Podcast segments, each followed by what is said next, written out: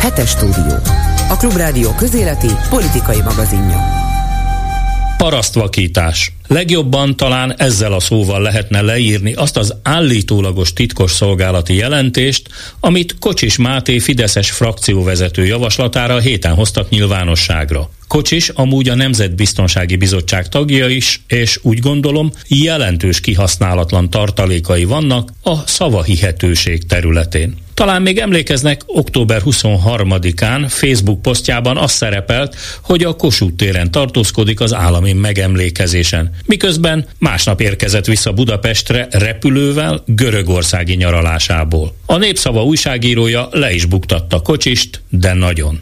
A mostani titkosszolgálati jelentéssel is hasonló bajok vannak. Ha az valódi, vagy tényleg tartalmi jelentés volna, akkor, ahogy a nevében is benne van, azt bizony titkosan kellene kezelni, nem publikálni. Különben súlyos büntetés jár érte, hiszen éppen veszélyhelyzet van Magyarországon a szomszédos országban zajló háború ürügyén. A magyar kormány hirdette ki, majd hosszabbította meg immár kétszer is újabb fél évre. Nem játék az ilyesmi, no. Egy olyan országban, ahol még azt is 30 évre titkosítják, hogy mennyi sós kifli fogyott Bátony terenyén a múlt héten. Legalább három erős érv szól amellett, hogy a nyilvánosságra hozott dokumentum sokkal inkább választási röpirat, kormányzati ijesztgetés, mint valós jelentés.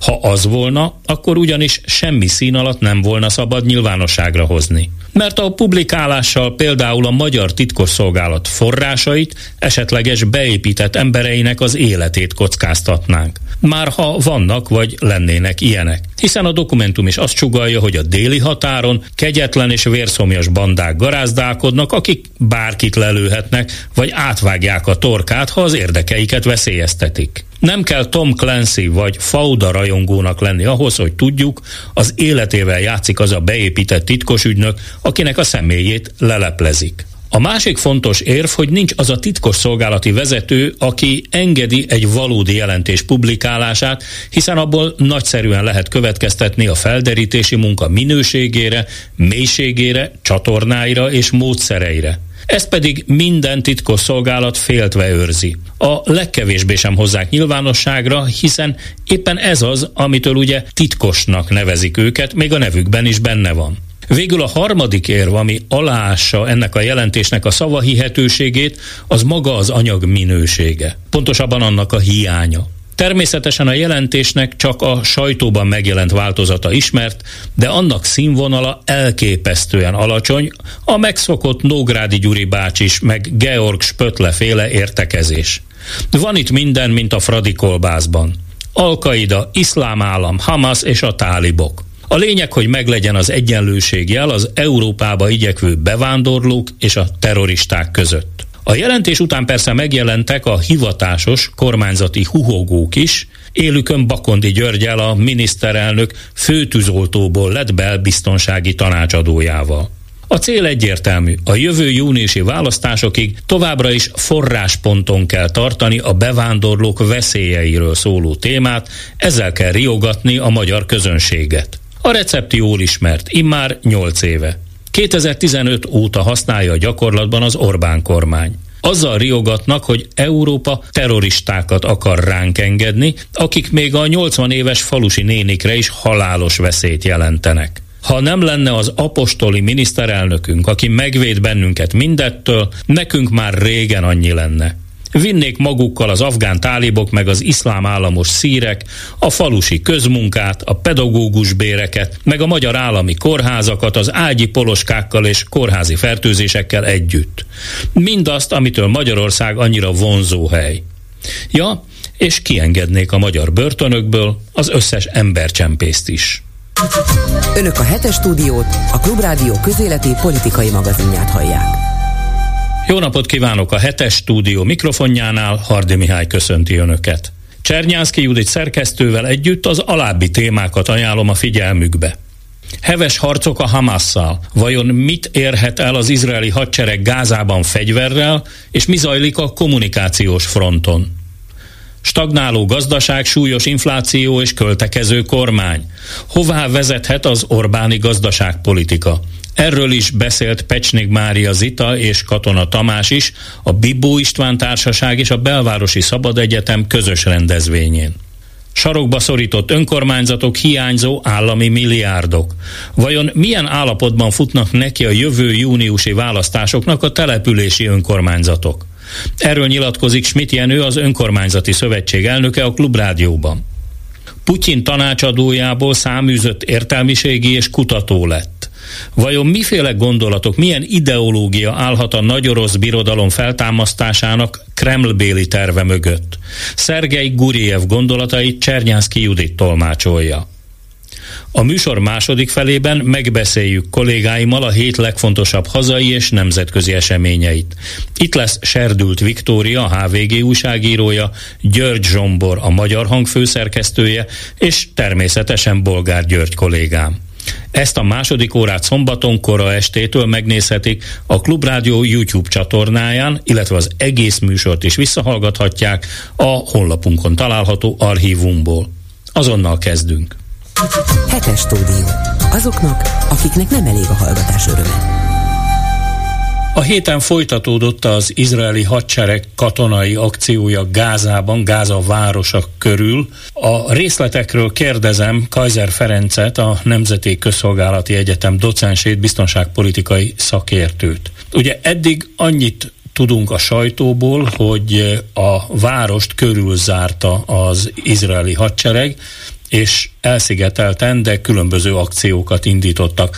Az látszik, hogy az izraeli haderő ugye a gázövezet északi részét Gázavárossal egyetemben már elvágta a déli részektől, tehát egy izraeli gépesített kötelék lényegében eljutott a földközi tengerig, ugye azt a két útvonalat, ami az övezetnek a két fő észak-déli irányú útvonalát átvágták az izraeli erők, tehát Gázavárost bekerítették. Lassan haladnak előre, ugye már egyes videófelvételek alapján ugye az alagutakba is bebetörtek izraeli csapatok, tehát zajlik egy lassú, szisztematikus offenzíva, ahol Izrael egyre jobban összenyomja azt a teret, ahol még a Hamas mozoghat és közben a hírek szerint zajlanak mindenféle háttértárgyalások is, ugye egy meg nem erősített sajtóforrások szerint, tehát ez vagy igaz, vagy nem, esetleg az is felvetődött, hogy a Hamas vezérkar távozhat,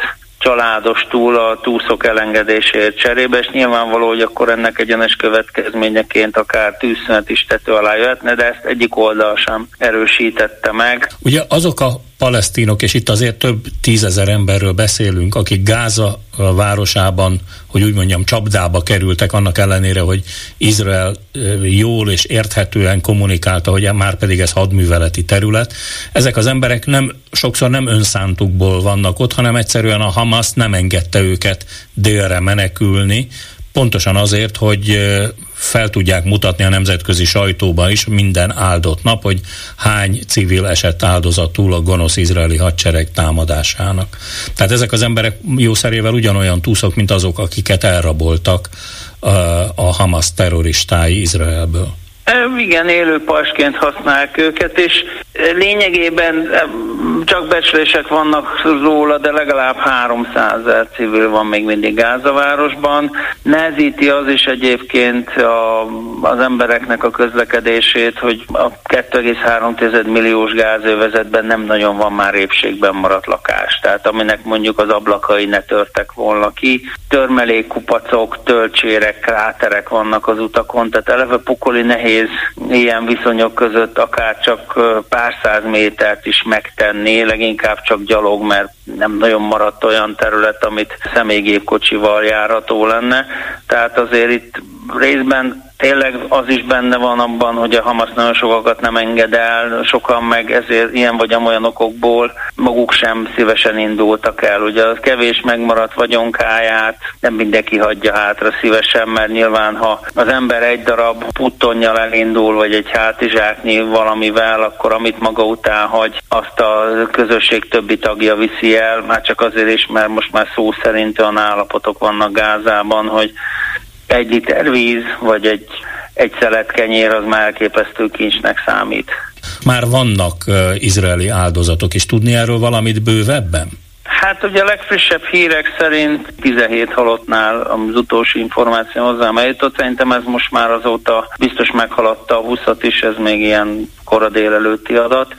Folyamatosan nő az izraeli veszteség, ugye a, egy csomó helyet a Hamas aláaknázott, tehát a Hamas harcosai ismerik a terepet. Ugye az a átszabdalt roncsokkal, vasbetontörmelékkel, romkupacokkal, átszőtt terep, ez a gerillának kedvez, tehát akár 40-50 méterre is bevárhatja az ellenséges katonákat, az ellenséges harcjárműveket, és ilyen közelről a legvédtelenebb pontra tud lőni, tehát nagyobb távolságról lehet, hogy az izraeli katonát megvédi a lövedékálló mellénye, de 40 méterről, de a Hamas harcosai tudják, hogy az izraeli katonákon lövedékálló mellényben biztos fejre fognak célozni. A fegyveres harccal, a katonai összecsapásokkal párhuzamosan egy kommunikációs csata is zajlik, és a jelek szerint úgy tűnik, mintha ebben Izrael a rövidebbet húzná, hiszen a nemzetközi közvéleményt egyre jobban Izrael és az izraeli hadsereg ellen lehet hangolni, hiszen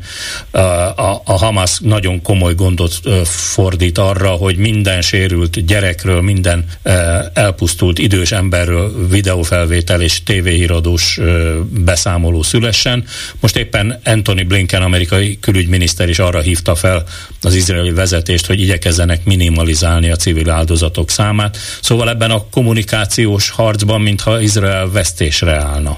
Ezt sajnos már az elején lehetett sejteni. Tehát nyilván az első sokban a támadás követő nagyjából egy hétben, amikor egyre újabb borzalmak kerültek felszíre, hogy ugye a falon a gázélvezet kerítésén áttörő Hamas harcosok, terroristák mit műveltek, ugye a kibucok civil lakosságával, akkor a nemzetközi szimpátia nem az iszlám világban, mert azt Izrael nyilván sosem szerzi meg, elsősorban Izrael mellett állt.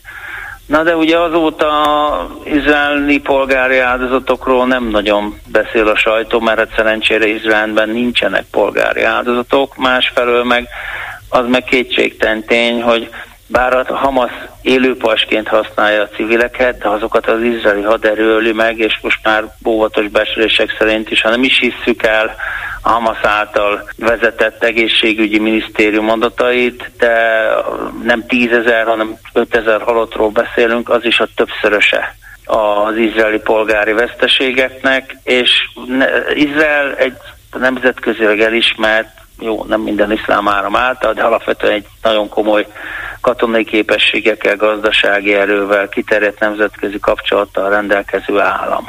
Az nem viselkedhet úgy, mint a terroristák. Tehát a Hamas kényelmes helyzetben van, a Hamas egy terrorszervezet. Az iszlám világ jelentős része szerint beleértve ebbe, hogy a Törökországot is, pedig egyenesen egy felszabadítási mozgalom. Na most, mivel az ő ügyük igaz, ezért nekik mindent szabad. Tehát itt nyilván nem mér egy e, szempont szerint a nemzetközi közösség, de hát Izrael nem is viselkedhet úgy, mint egy terrorszervezet. A nemzetközi jog szerint, a nemzetközi hadjog szerint egy támadó haderőnek meg kell arról győződnie, hogy nincsenek polgári személyek a célpontokon. Nyilván kivitelezhetetlen. Tehát uh, Izrael borzasztó csapdahelyzetben van, mert anélkül nem tud leszámolni a Hamasszal, ami ugye látható nagyon komoly veszélyt jelent, és ugye több mint ezer izraeli civilt megölt, hogy ne ölne meg több ezer palesztint. Na de a palesztinok ezresével való legyilkolása, nem lehet máshogy nevezni, tehát nem, ha egy izraeli repülőgép lebombáz egy bunkert, és a felszínen van egy kórház, vagy egy iskola, vagy egy mecset, vagy egy piac, vagy egy menekültábor, vagy a Hamas ide telepíti sokszor a számára fontos objektumokat, akkor nem a Hamas ölte meg indirekt módon persze, hogy igen, azt az 50-60 embert, aki a felszínen meghalt, hanem az izrael légierő. Hát ez sajnos, a köz, uh-huh. sajnos a közvélemény emlékezete relatíve rövid, tehát egy három-négy hete történt eseményt a friss borzalmak biztos, hogy elhomályosítanak. Tehát Izrael azért egyre nehezebben tudja a jogos önvédelmet hangoztatni, mert amit most zajlik, az már részben túlmegy ezen.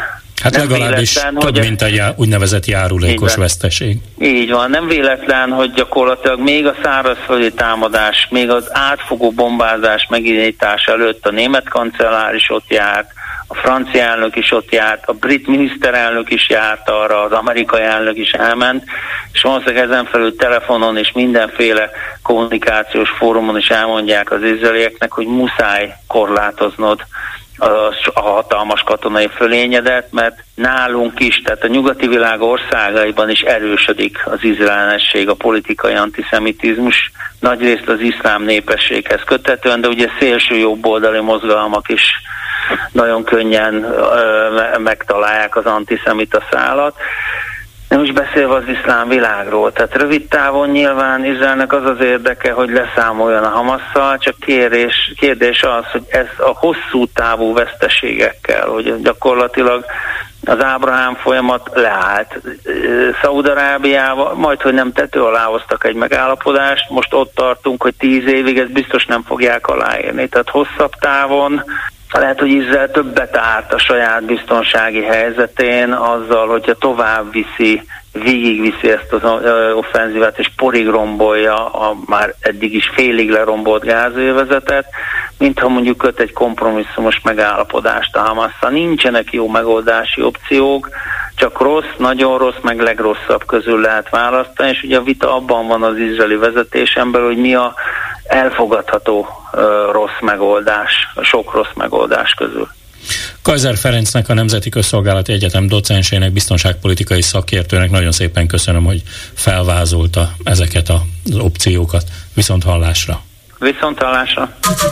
Önök a hetes stúdiót, a Klubrádió közéleti politikai magazinját hallják.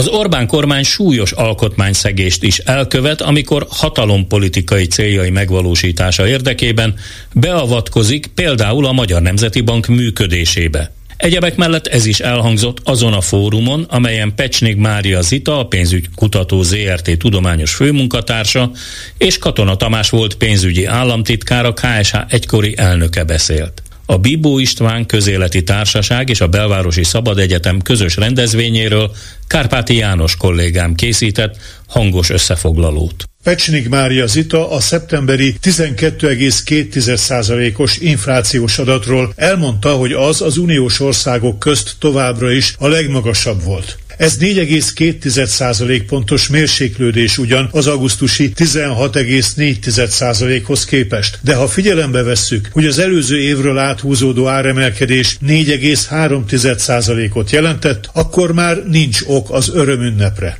Ennek az infláció csökkenésnek is megvan a maga szépséghibája. Az egyik, hogy nálunk a legnagyobb az úgynevezett elfolytott infláció. Az elfolytott infláció de abból következik, hogy a kormány előírta, hogy 62 termékre, élelmiszer árcsoportra nézve kötelező árcsökkentést kell alkalmazni. Tehát ha nem lenne ez a nagyon durva beavatkozás a gazdaságba, akkor magasabb lenne lényegesen az infláció. A másik szépséghiba, hogy a mindennapi tapasztalatok nem igazolják egyes termékek árának hivatalosan kimutatott csökkenését. Ezzel a felvetéssel kapcsolatban Katona Tamás rámutatott arra, a statisztikai hivatal bejelentette. Változtatja a módszertan, attól kezdve mindig megkérik az energetikai hivatal éppen aktuális adatait, és annak alapján határozzák meg, hogy mi volt a rezsicsökkentett, meg a nem rezsicsökkentett ár, és annak arányába határozzák meg az árakat. Na ezért van kimutatva, hogy csökkentik az á, csökkentek az árak, mert hogy hát nyilván kényszerből a fogyasztók ugye becsukták a, azokat a szobákat, és nem tűtik, mert hát nincs rá pénzük. Na most ezzel nekem az az igazi problémám, hogy a módszertant lehet változtatni. Az a lényeg, hogy előre meg kell mondani, hogy milyen módszertan szerint számolunk. Egy dolgot nem szabad, hogy akkor úgy változtatom a módszertant, hogy tudom, hogy mi lesz az eredmény.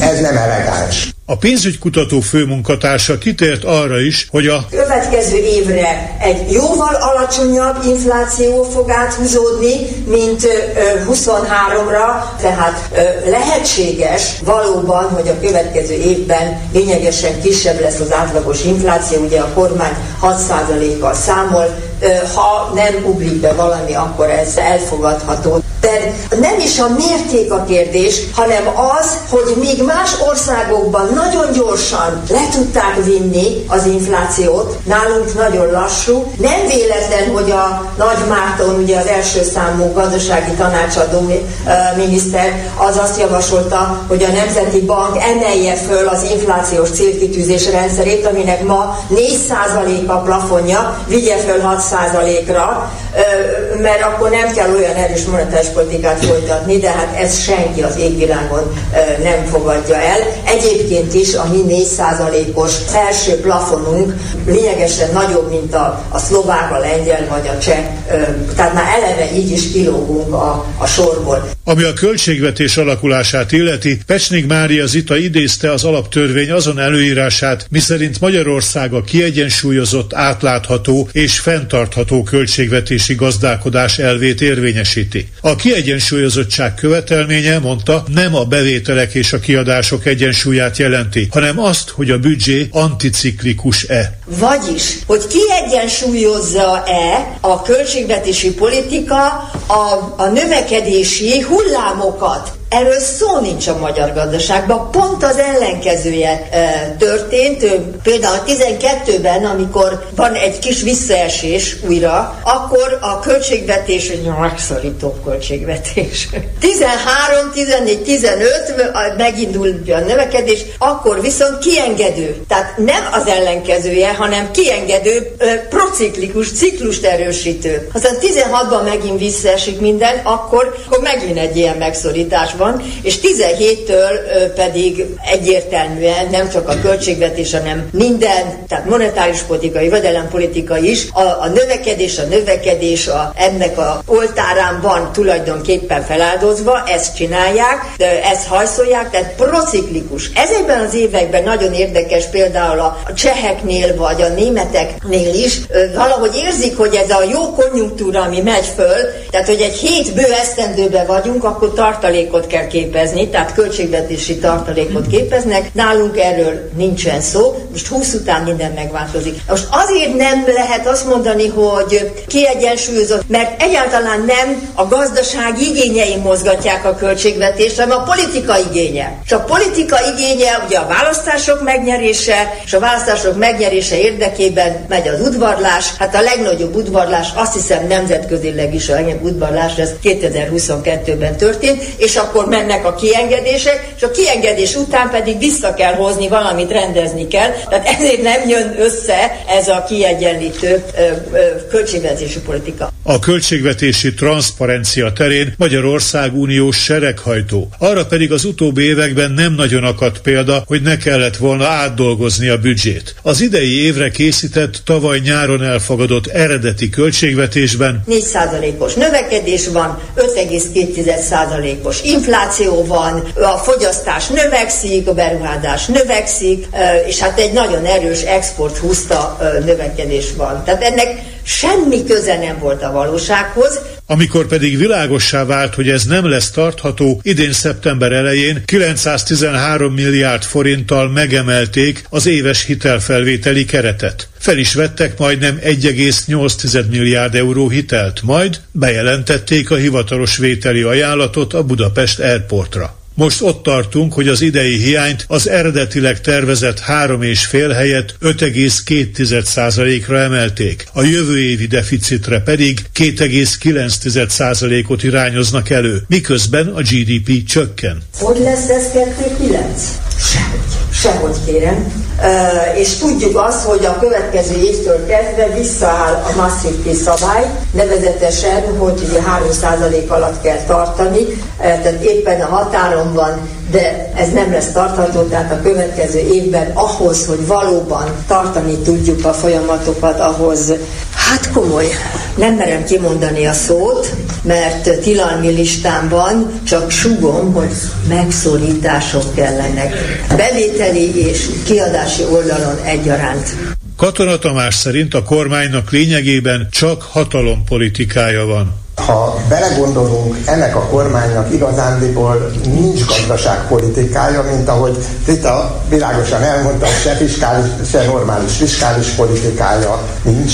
Most majdnem azt mondtam, hogy a kormánynak monetáris politikája sincs, mert hogy a kormánynak nem lehetne monetáris politikája, komolyan vennék az alkotmányt, de ezt meg azért említem meg, mert ez nagyon jól jellemzi azt a helyzetet, hogy a kormány mindenbe beletenyerel, amivel, amivel nem lenne hatásköre és nem lenne dolga, és minden úgy hagy, ahol megtennie kéne. Ezt azért említem, mert a, az Orbán nem olyan régen azt mondta, látványosan, hogy a Magyar Nemzeti Bank nem tudott megbirkózni a, az inflációval, mert csak farigcsálta, de majd ők jönnek, és akkor megoldják. Hát most ez az egyik legsúlyosabb alkotmánysértés, mert hogy a monetáris politikában nem szólhat bele a kormány. Együtt kell működni a kormánynak, meg a, a Nemzeti Banknak, ez hol sikerül, hol nem. Ez minden országban látszik, mert akkor baj van a gazdaságpolitikával, ha nem tudnak harmonikusan együttműködni, de az, hogy átvegye a hatáskört, ez nem lehet, de jó példa erre, hogy az Orbán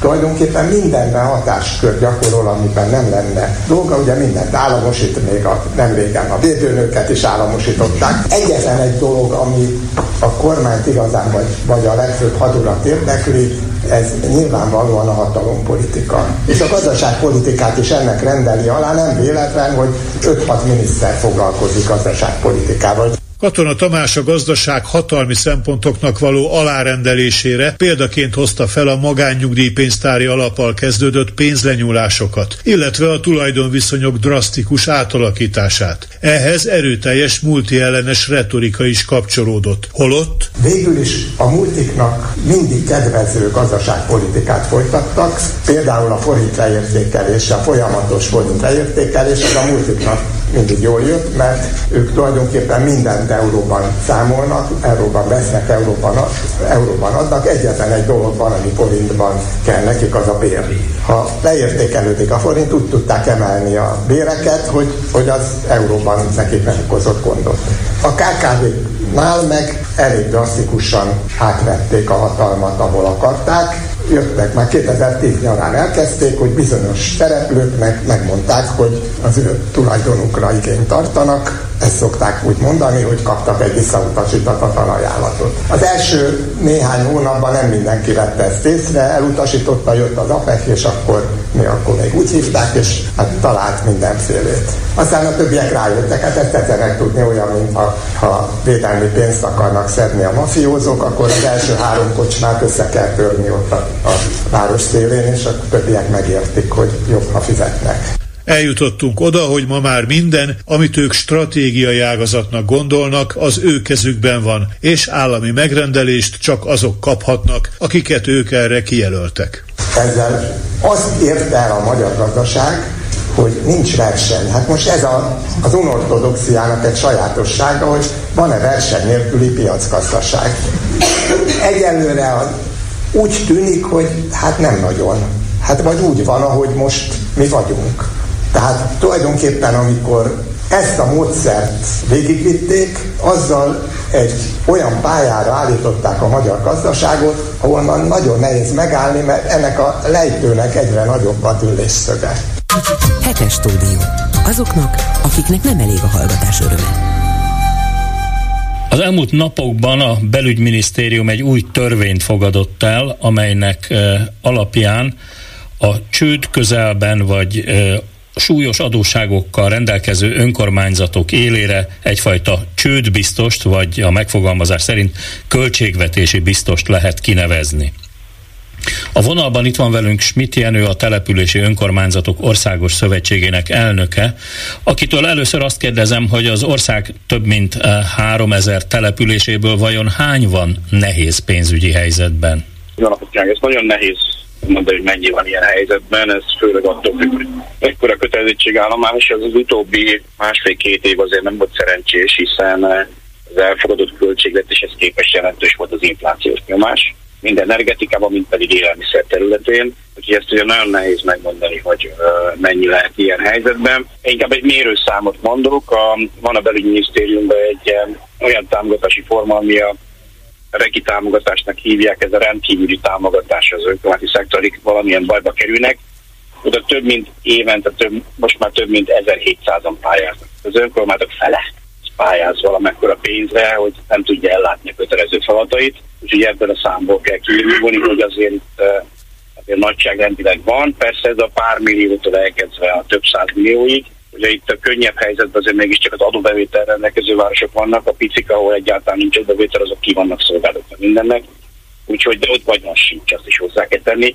Úgyhogy erre exaktan nem tudok mondani. A mérőszám az az, hogy az önkormányzatok több mint fele az mindig fordul a belügyminisztérium a támogatásért. Hát ebből az is következik, hogy különösen most a önkormányzati kampány idején meglehetősen sérülékeny helyzetben lehetnek a polgármesterek és az önkormányzatok is, mert tulajdonképpen a belügyminisztérium jó indulatán, vagy a kormány jó indulatán múlik, hogy akkor most valójában mennyire tekintik súlyosnak a pénzügyi helyzetüket, illetve hogy kirendelnek-e költségvetési biztos vagy sem. Ez így van pontosan, ezt nem tudom ennek megcáfolni sem.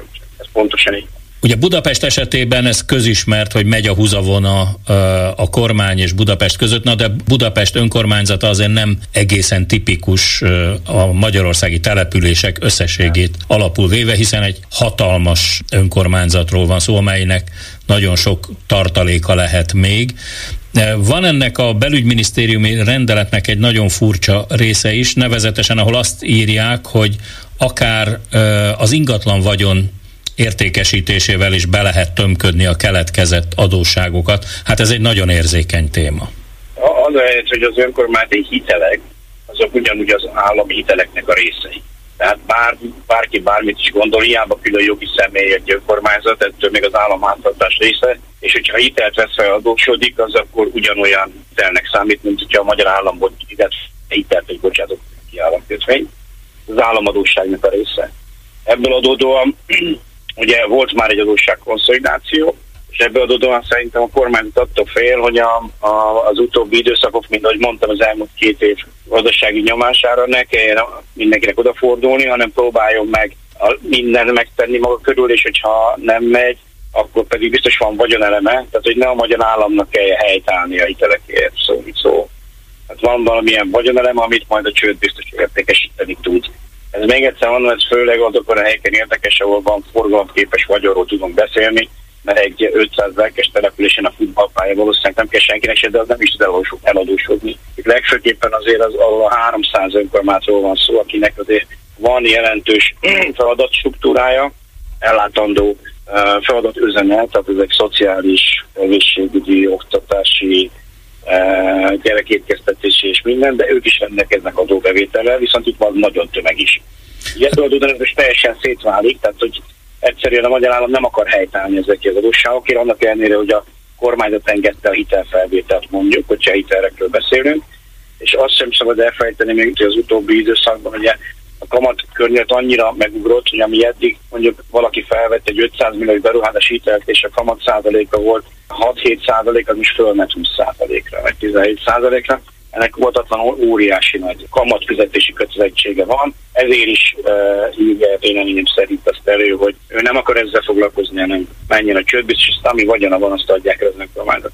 Hát ez egy meglehetősen felelőtlen hozzáállás amúgy, hiszen az önkormányzatoknak nagyon sok olyan állami jellegű feladatuk van, mint az idős otthonok, vagy, a, vagy az iskolák, óvodák fenntartása, a, nem tudom én, a közszolgáltatások megszervezése, és így tovább, és így tovább. Tehát ezt azért így nem lehet, én legalábbis úgy gondolnám, hogy ezt nem lehet ilyen egyszerűen elintézni, még akkor is, hogyha ez a belügyminisztérium számára pofon egyszer egyszerűnek tűnik. De legalábbis úgy néz ki, hogy ez, ennek egy része így lesz elrendezve, és még egyszer mondom, vagyon csak ott van, ahol tömeg van, és van betétbevétel is. Tehát ugye a jelentős részét az önkormányzati szektornak akkor is a magyar kormánynak kell a költségvetésen keresztül megtámogatni. Na most ön gyakorló polgármester, tehát nagyon pontosan fogja érteni, hogy mit kérdezek, hiszen az adósságok átvételével, vagy egy, egy önköltségvetési biztos kirendelésével a felelősséget is át kell venni, tehát az, az nem úgy van, hogy, hogy oda megy az emberem, aztán majd intézkedik. Neki felelőssége lesz akkor az egész település működéséért, a kötelezettségekért, és így tovább. Ez így van, de gondolom bele a másikba, ez egy polgármesternek mekkora blamon lesz, hogyha megjelenik egy ilyen költségvetési biztos. Annyit kezdve a polgármester nem kap fizetést, nem lesz neki semmi az ég a világon feladat struktúrája köre, át fogja venni a teljes irányítást ez a biztos. És e, így hogy e, nem fog értelemből döntéseket hozni, abszolút csak racionálisan, ami éppen kell, az fogja működtetni és üzemeltetni. Úgyhogy ez minden polgármester feje fölött ott fog lebegni ez a kérdéskör, hogy akkor mennyire fogja tudni meg, meg, megfogni a pénzeket az utóbbi, vagy a következő két-három év.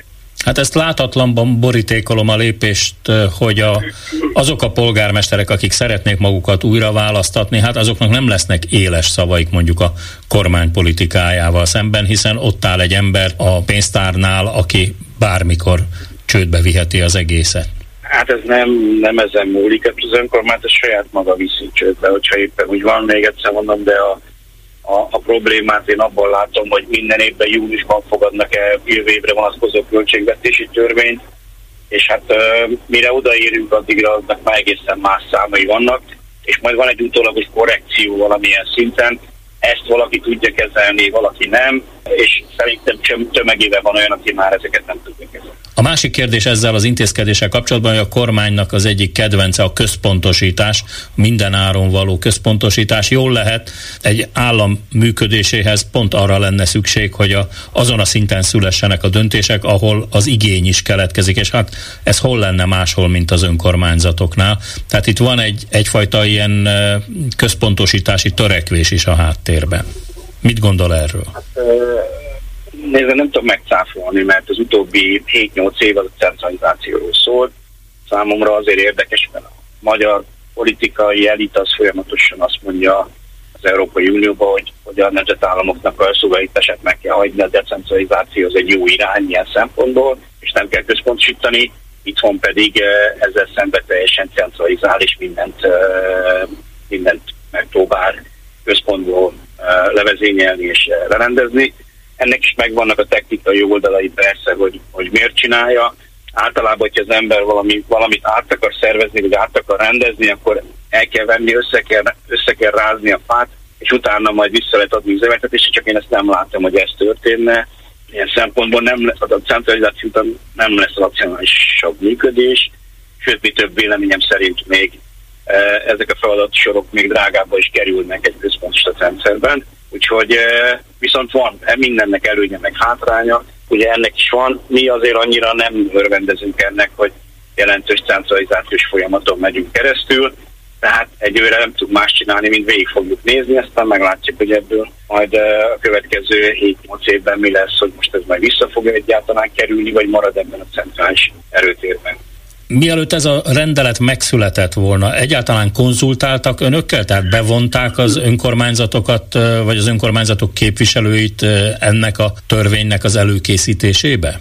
Személyes konzultáció nem volt, a tervezetet megkaptuk írásban, kifejtettük a véleményünket erre, megmondom őszintén, hogy nem fejtettünk erre véleményt, mert egyszerűen az exakt módon le van szabályozva, hogy akkor ők így kívánják ezt megoldani, hogy uh, oda megy egy csőd biztos, és akkor átveszi a irányítást az önkormányzat felett. Ezt most hiába ortrálnánk, hogy ne így legyen, ettől ez így fog történni, hogy nem is írtunk rá ez ígyben véleményt, a, a, meg azért sem, mert uh, valahol mindenki különálló jogi személy, a különálló jogi személynek pedig a saját dolgaira felelősséget kell vállalni, az más kérdés, hogy eljött az a pillanat, amikor lehet, hogy a magyar állam ír elő valamit egy önkormányzatnak, és nem fogja teljesíteni azért, hogy ne, ne kelljen biztos majd alkalmazni a későbbiek folyamán.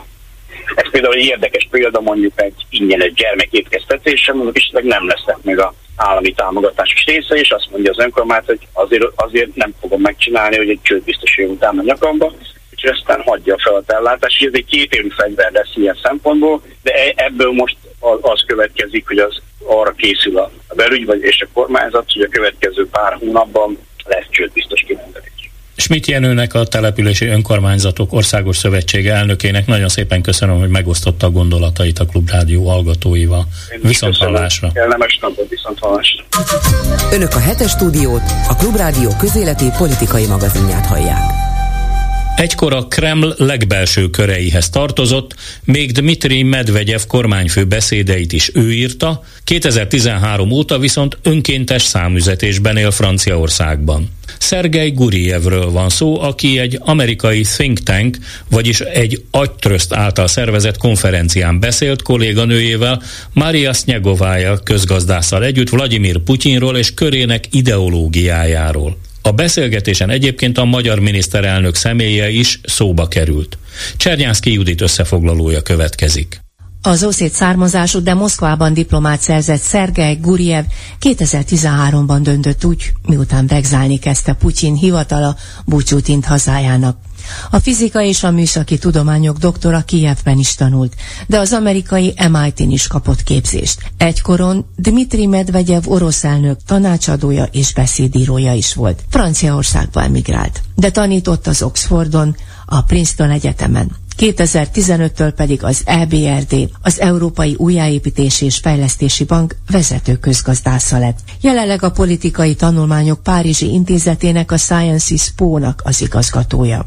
Mondanunk sem kell, hogy a legkiválóbb Oroszország szakértő. Nem csoda, hogy minden megszólalását óriási érdeklődés övezi. A Klubrádió tavaly készített vele interjút a Spin Diktátorok című könyve megjelenése kapcsán. Ezúttal pedig a washingtoni CSIS, a Stratégiai és Nemzetközi Tanulmányok Központja kérte fel arra, hogy elemezze Putyin ideológiáját, ami nekünk magyarok számára is útmutatóul szolgál. Lévén a magyar kormánya putyini rezsim kiszolgál szolgálója. De egyre inkább Orbán megalomániája ütközik ki, amikor az ilyen vezetőhöz, mint Putyin, oda dörgölőzik ami különösen szégyen teljesé teszi ezt hazánk számára, hogy úgy néz ki, Magyarországot nem zavarja, hogy az orosz elnök ellen nemzetközi elfogató parancs van érvényben. The majority of modern non-democratic regimes are indeed uh, spin dictatorships, dictatorships that uh, thrive on manipulation of Szergej Guriev először is az antidemokratikus rendszerek spin diktátorait jellemezte, miszerint ők mind olyan dezinformációs politikát folytatnak, amelyben rendszerüket úgy állítják be, mintha az demokratikus demokratikus lenne. 2020 előtt nem igazán beszélhetünk putyini ideológiáról. Az orosz elnök következetesen használ persze visszatérő toposzokat a liberalizmusról, a külföldi befektetők megbecsüléséről például. De az alkotmányt az odáig nem írta át. Azonban amikor a házasságot az Isten áldásával létrejött férfi és nő közti szövetségként írja le, és elkezdi átalakítani az igazságszolgáltatási rendszert, maga alá vonva az ügyészséget, akkor már elég világosan látszanak az ideológiai horkonyok. Az igaz, hogy homofóbiájának már 2012-ben látható jelei voltak, és az egyházat is magához csatolta. És miután 1999-től hol elnök, hol kormányfő volt Putyin, még nem láttunk következetességet rendszerében. De 2012-ben beindult a változás olyan elnöki rendeletek megírásával, amelyekben gyakorlatilag ő maga döntött a bel- és külpolitikáról, a gazdaságról és az egyház politikáról is. Az etatizmus felől. Transition to market from state to market and a school of privatization and can assure you every government amikor megkezdődik az állami szektor piac felé nyitása és a privatizáció folyamata, akkor a kormány, ami a világ összes kormányára érvényes egyébként, minden lépésével arra törekszik, hogy minél nagyobb hatalmi pozícióra tehessen szert. Ha mondjuk ekkor Oroszországot az OECD országokkal hasonlítjuk össze, az állami költekezése és a pénzek állami kézben történő összpontosítása tekintetében, akkor az ország a lista közepén helyezkedik el. Franciaország költ költött akkor a legtöbbet a közjóra, az állami források több mint 50%-át. Ekkor még az etatizmusnak nem láttuk jelét, ami aztán idővel kinőtte magát Oroszországban is. Putyin a napkirály. He is like Louis XIV. He says, the state is me, Amikor megkezdte 2012-es máig tartó elnöki mandátumát, akkor kijelenti. Én vagyok 14. Lajos, én vagyok az állam. A magánszektor épp úgy tőlem függ innentől, mint az állami szektor. Ha törvényt akarsz változtatni, akkor elém kell járulnod. Ha KGB-ben pozíciót akarsz, akkor is velem kell megbeszélned. A magánszektor is csak olyan keretek és korlátok között létezhetett, amit Putyin a maga állami eszközeivel megengedett a vállalkozók számára. Tehát hiába engedi meg a magánvállalkozások működését, ők mind az állam potenciális áldozatai lettek az évek során. Tehát nem klasszikus értelemben vett államiság jön létre, hanem jogállam nélküli, egy személy által irányított diktatúra. Emiatt nem tudott fejlődni a gazdaság sem. Az lehet Putyin barátja, aki tekintettel van rá, aki kielégíti az ő igényeit és kívánságait. És ilyen barátai persze bőséggel akadnak a középiskolájából, az egyeteméről és a KGB szolgálati idejéből. Eközben elveti az egyenlőség elvét is az élet minden területén, és fokozatosan leépíti a fékek és ellensúlyok rendszerét. Számos országban mindezeket meg tudják akadályozni. Lásd az Egyesült Államokat, mert független az ügyészség, mert független a sajtó. A parlament feladata az elnök munkájának kontrollja to be the greatest geopolitical player, but because he wants to grab more power. De Putin mindezt nem azért csinálja, mert a világ legnagyobb geopolitikai aktora akar lenni. Egyszerűen csak azért, hogy minél nagyobb hatalomra tegyen szert. Erdogán, a török elnök is ugyanezt akarja, de nem tudta tervét a putyini tökére fejleszteni. Ugyanezt teszi egyébként Orbán is, de még nem tartott. És Trump is ezen az úton indult el, de nem jutott a putyini magasságokba. Berlusconinak ezt a médiában sikerült elérnie. Putyin addig küzd kitartóan, amíg végig nem viszi az elképzelését. Ez történt a Dozsgy az eső tévével is. Sikeres magánvállalkozásként hagyta elindulni, majd idővel fenyegetéseket küldött neki. Hogy ezt és ezt nem adhatjátok le, tilos ezzel és azzal a témával foglalkozni. De megtűrte bizonyos korlátok között az ideológiai különbségeket, mert ezzel tudott demokráciát színlelni. A szintén orosz Mária Sznyegóvaja is részt vett Max Bergmannal a vitám. Mindketten a CSIS orosz szakértői. Sznyegóvaja szintén 2013-ban hagyta el hazáját. Azóta szinte nem is volt olyan amerikai egyetem, ahol ne tanult vagy tanított, előadott volna legyen az a New Yorki Columbia, vagy a Washingtoni Georgetown, vagy a Johns Hopkins. Certainly, uh, as a private businessman in Russia, you cannot go beyond making certain amount of money until... Csak megerősíteni tudom, hogy a vállalkozások nem tudnak egy bizonyos megengedett pénz, illetve haszon elérése után többet termelni, mert Putyin megköti a kezüket. És ilyenkor mindig arra tud hivatkozni, hogy az állami érdek mindenek felett áll, és ha igazi hazafi vagy, akkor ehhez tartod magad. Ebben a tekintetben a hitleri ideológiával is össze tudom hasonlítani a Putyinit. De tökéletesen vissza tud kanyarodni a szovjet idők nagyhatalmi ideológiájához is, amikor az állami érdekek határozták meg az egyénieket. Ezt is el tudják fogadni az emberek. Olyannyira, hogy az elmúlt tíz évben nem is nagyon láttunk Oroszországban semmilyen határozott ellenállást, kivéve persze Navalnyit. Max Bergman igyekszik leegyszerűsíteni a képletet. Yes, and really the ideology that Putin actually has is just trying to stay in power. Szerinte a putyini ideológia semmi másról nem szól, mint arról, hogyan tud hatalomban maradni. Ami ezt biztosítja, az mind belefér az ideológiájába. Foreign policy stances that are actually not as good for Putin's survival in power if you think of 2022 war in Ukraine. Viszont most a helyzet annyiban megváltozott, hogy a külpolitikát előtérbe helyező ideológia nem fog bejönni neki, hisz Ukrajna 2022-es inváziója megpecsételheti a sorsát. Szerintem ez sokkal több kihívást jelent neki, mint lehetőséget a hatalomban maradásra. Max Bergman epésen megjegyzi. Ha Putyin netán nem élezné tovább a feszültséget a nyugattal, akkor szerintem a nyugat simán belemenne abba, hogy illiberális autokráciáját tartsa meg magának, nyugodtan maradjon a hatalomban. A hazafiasság, a nagy honvédő háború ideológiája viszont beívódott az oktatásba, a történelem tanításba. Uh, Russian academics could actually attack Medinsky openly. Tíz évvel ezelőtt még simán lehetett vitatkozni a napjaink történelemkönyveit a Putyin szájízének megfelelően átíró Vladimir Medinsky-jel, aki tudományos fokozatát is elvesztette egy vita során. Tíz éve még viszonylag szabadon lehetett értelmezni a történelmet. Most azonban 2023-ban csak egyfajta egységesített történelemértelmezés létezik a putyini. Mert Megyinszki megírta a történelemkönyvek legjobbikát. Tulajdonképpen most a történelem meghamisítása lépett elő legfőbb ideológiai szervező erővé. Korábban ez az iskolai propaganda nem létezett, és ha az elnök megkérdőjelezi valakinek a hazafiasságát, akkor neki vége van. Itt Guriev közbeszúrja, hogy 2014 előtt Putyin is másképp gondolkodott a nyugatról. Elment a Müncheni biztonsági konferenciára, nem is egyszer. Elment a Davoszi világgazdasági konferenciára, és mindenhol az együttműködésről papolt. Putin denied that he annexed Crimea. He said it's not us. 2014 fordulópontot jelentett, mert minden addig itt elkezdett tagadni. Tagadta, hogy annektálta volna a krímet is. Azt mondja, hogy azok nem az ő katonái voltak. Alapvető változást ebben a külső körülmények megváltozása hozta. Megváltozott a nyugat, miután vége lett a hidegháborúnak.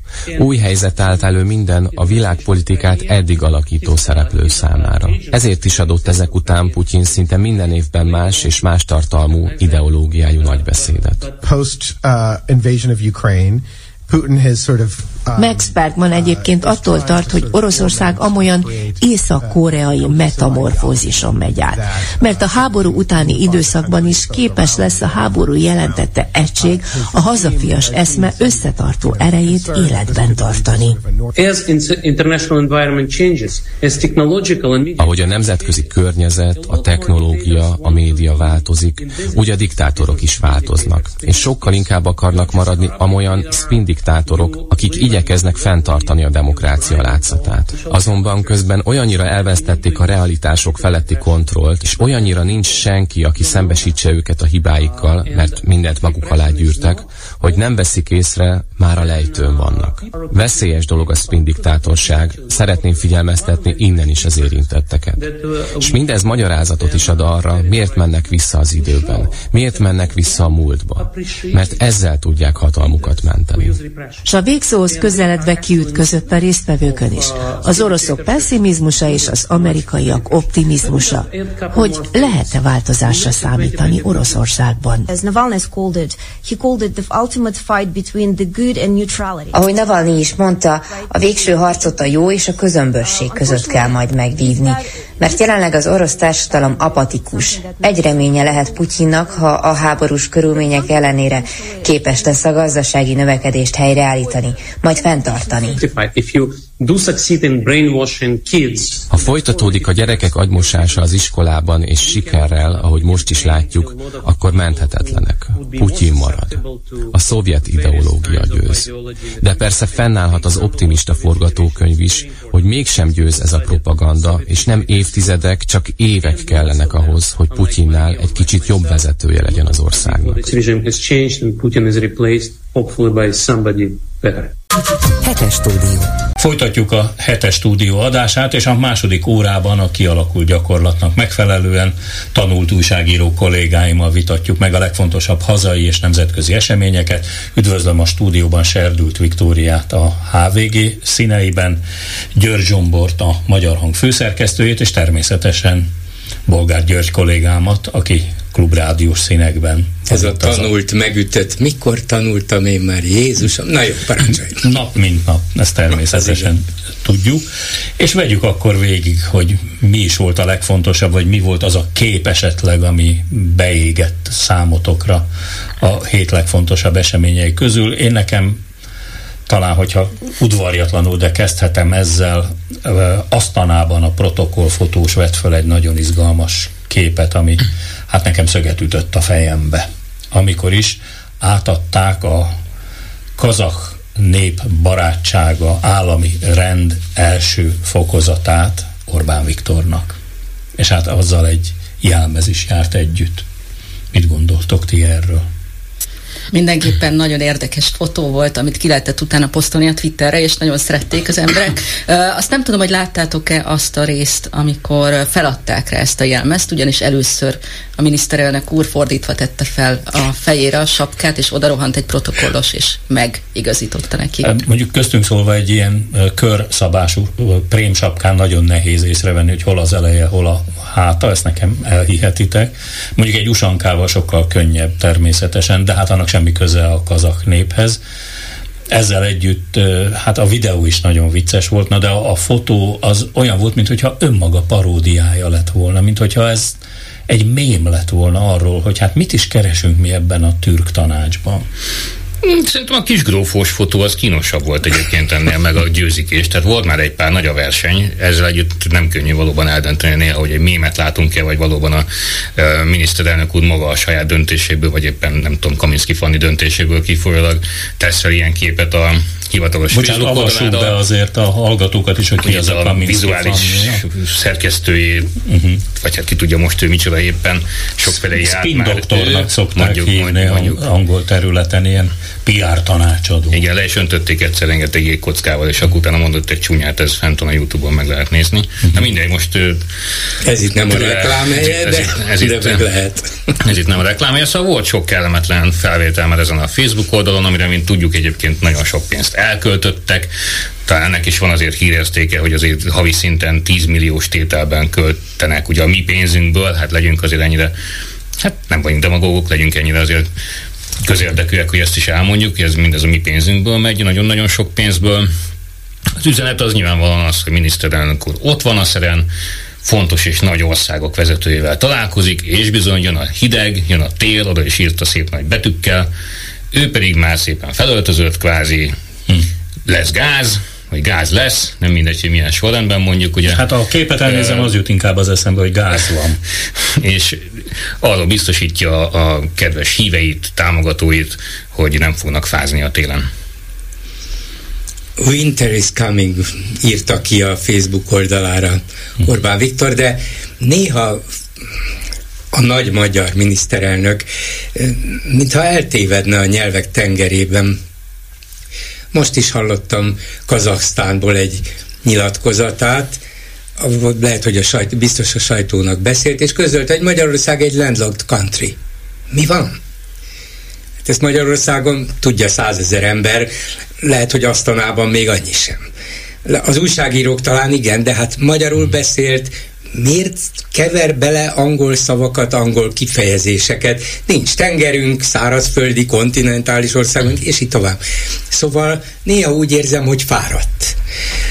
Lehet, hogy a fáradtság azért van, mert éjt, éjt nappal át éve dolgozik. Négy órát alszik. Igen, igen, igen, igen.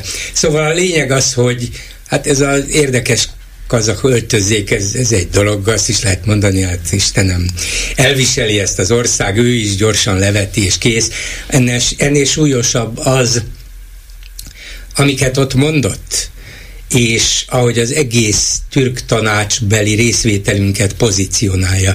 Most már igaz csak megfigyelünk vagyunk ebben a bizonyos türk államok szervezetében, de a megfigyelő állandó ott van, és állandóan ott van, és figyel. Ráadásul kormányfői figyel, szinten, igen, mert igen. meg lehetne tenni, a diplomáciai protokoll az megengedi, hogy mondjuk Szijjártó Pétert küldje el maga helyet, de nem, ő személyesen akar ott Ez lenni. így van, és, és ugye az egésznek az a, az a nagy politikai célja, hogy bemutassa, hogy Magyarország egy nagyon szuverén, nagyon független ország, nem tartozunk mi igazán Európához, nem tartozunk a nyugathoz, sőt, mi híd vagyunk, leszünk, akarunk lenni kelet és nyugat között, de mi vagyunk a nyugat elvileg, formálisan szerződések és szövetségek szerint mi a nyugat vagyunk. Nem lehet kivenni minket, hogy mi akkor ott vagyunk és kelet-nyugat között állunk asztalában. Nem. Van annak, vagy lehet annak valami konkrét és akár hasznos politikai értelme, hogy ebben a türk tanácsban valamilyen módon befliszoltuk magunkat. Jó, azok tudomásul vették nyilván az európaiak is, lehet ebből valami hasznot is csiholni. De hogy állandóan eljátszuk ezt a mi, akik közvetítünk az egész világ béke érdekében, hát ez egyszerre szánalmas és nevetséges. Biztosan emlékeztek rá, amikor hogy ez a kipcsak szó bejött a, a közbeszédbe, és ugye azt hogy hozta be? Ugye azt mondta, hogy Magyarországon vannak kipcsak közösségek, sőt kipcsak önkormányzatok. Azóta nem tudtuk megfejteni, hogy ez egyébként nem mit jelent. elég jó a nagyítótok, vagy a távcsövetek, amivel keresitek a kipcsak önkormányzatokat. Lehet, hogy a következő önkormányzati választáson már a kipcsak nemzetiségű önkormányzatra is lehet majd szavazni. Lehetséges, Kacak környékén majd következő birkafőzés alkalmával keressük őket. Ami biztos, hogy van, az az örmény kisebbség vagy nemzetiség Magyarországon, de ettől függetlenül pontosan tudjuk, hogy mi zajlott az elmúlt hetekben, hónapokban, meg azt megelőzően is. Ugye az örmények, mondjuk úgy örmény keresztények átalakott területeken, és bizony ugyanezen a találkozón, ami Derék miniszterelnökünk, a nagy keresztényvédő miniszterelnök hangosan gratulált Aliyev azeri elnöknek. Ilham Aliyevnek bizony. Amit egyik a lavakban elkövetett, úgyhogy én egyébként merem ezt úgy leegyszerűsíteni, mert a valóságot teljes mértékben fedi, hogy Orbán Viktor nyíltan a keresztény üldözés pártjára állt.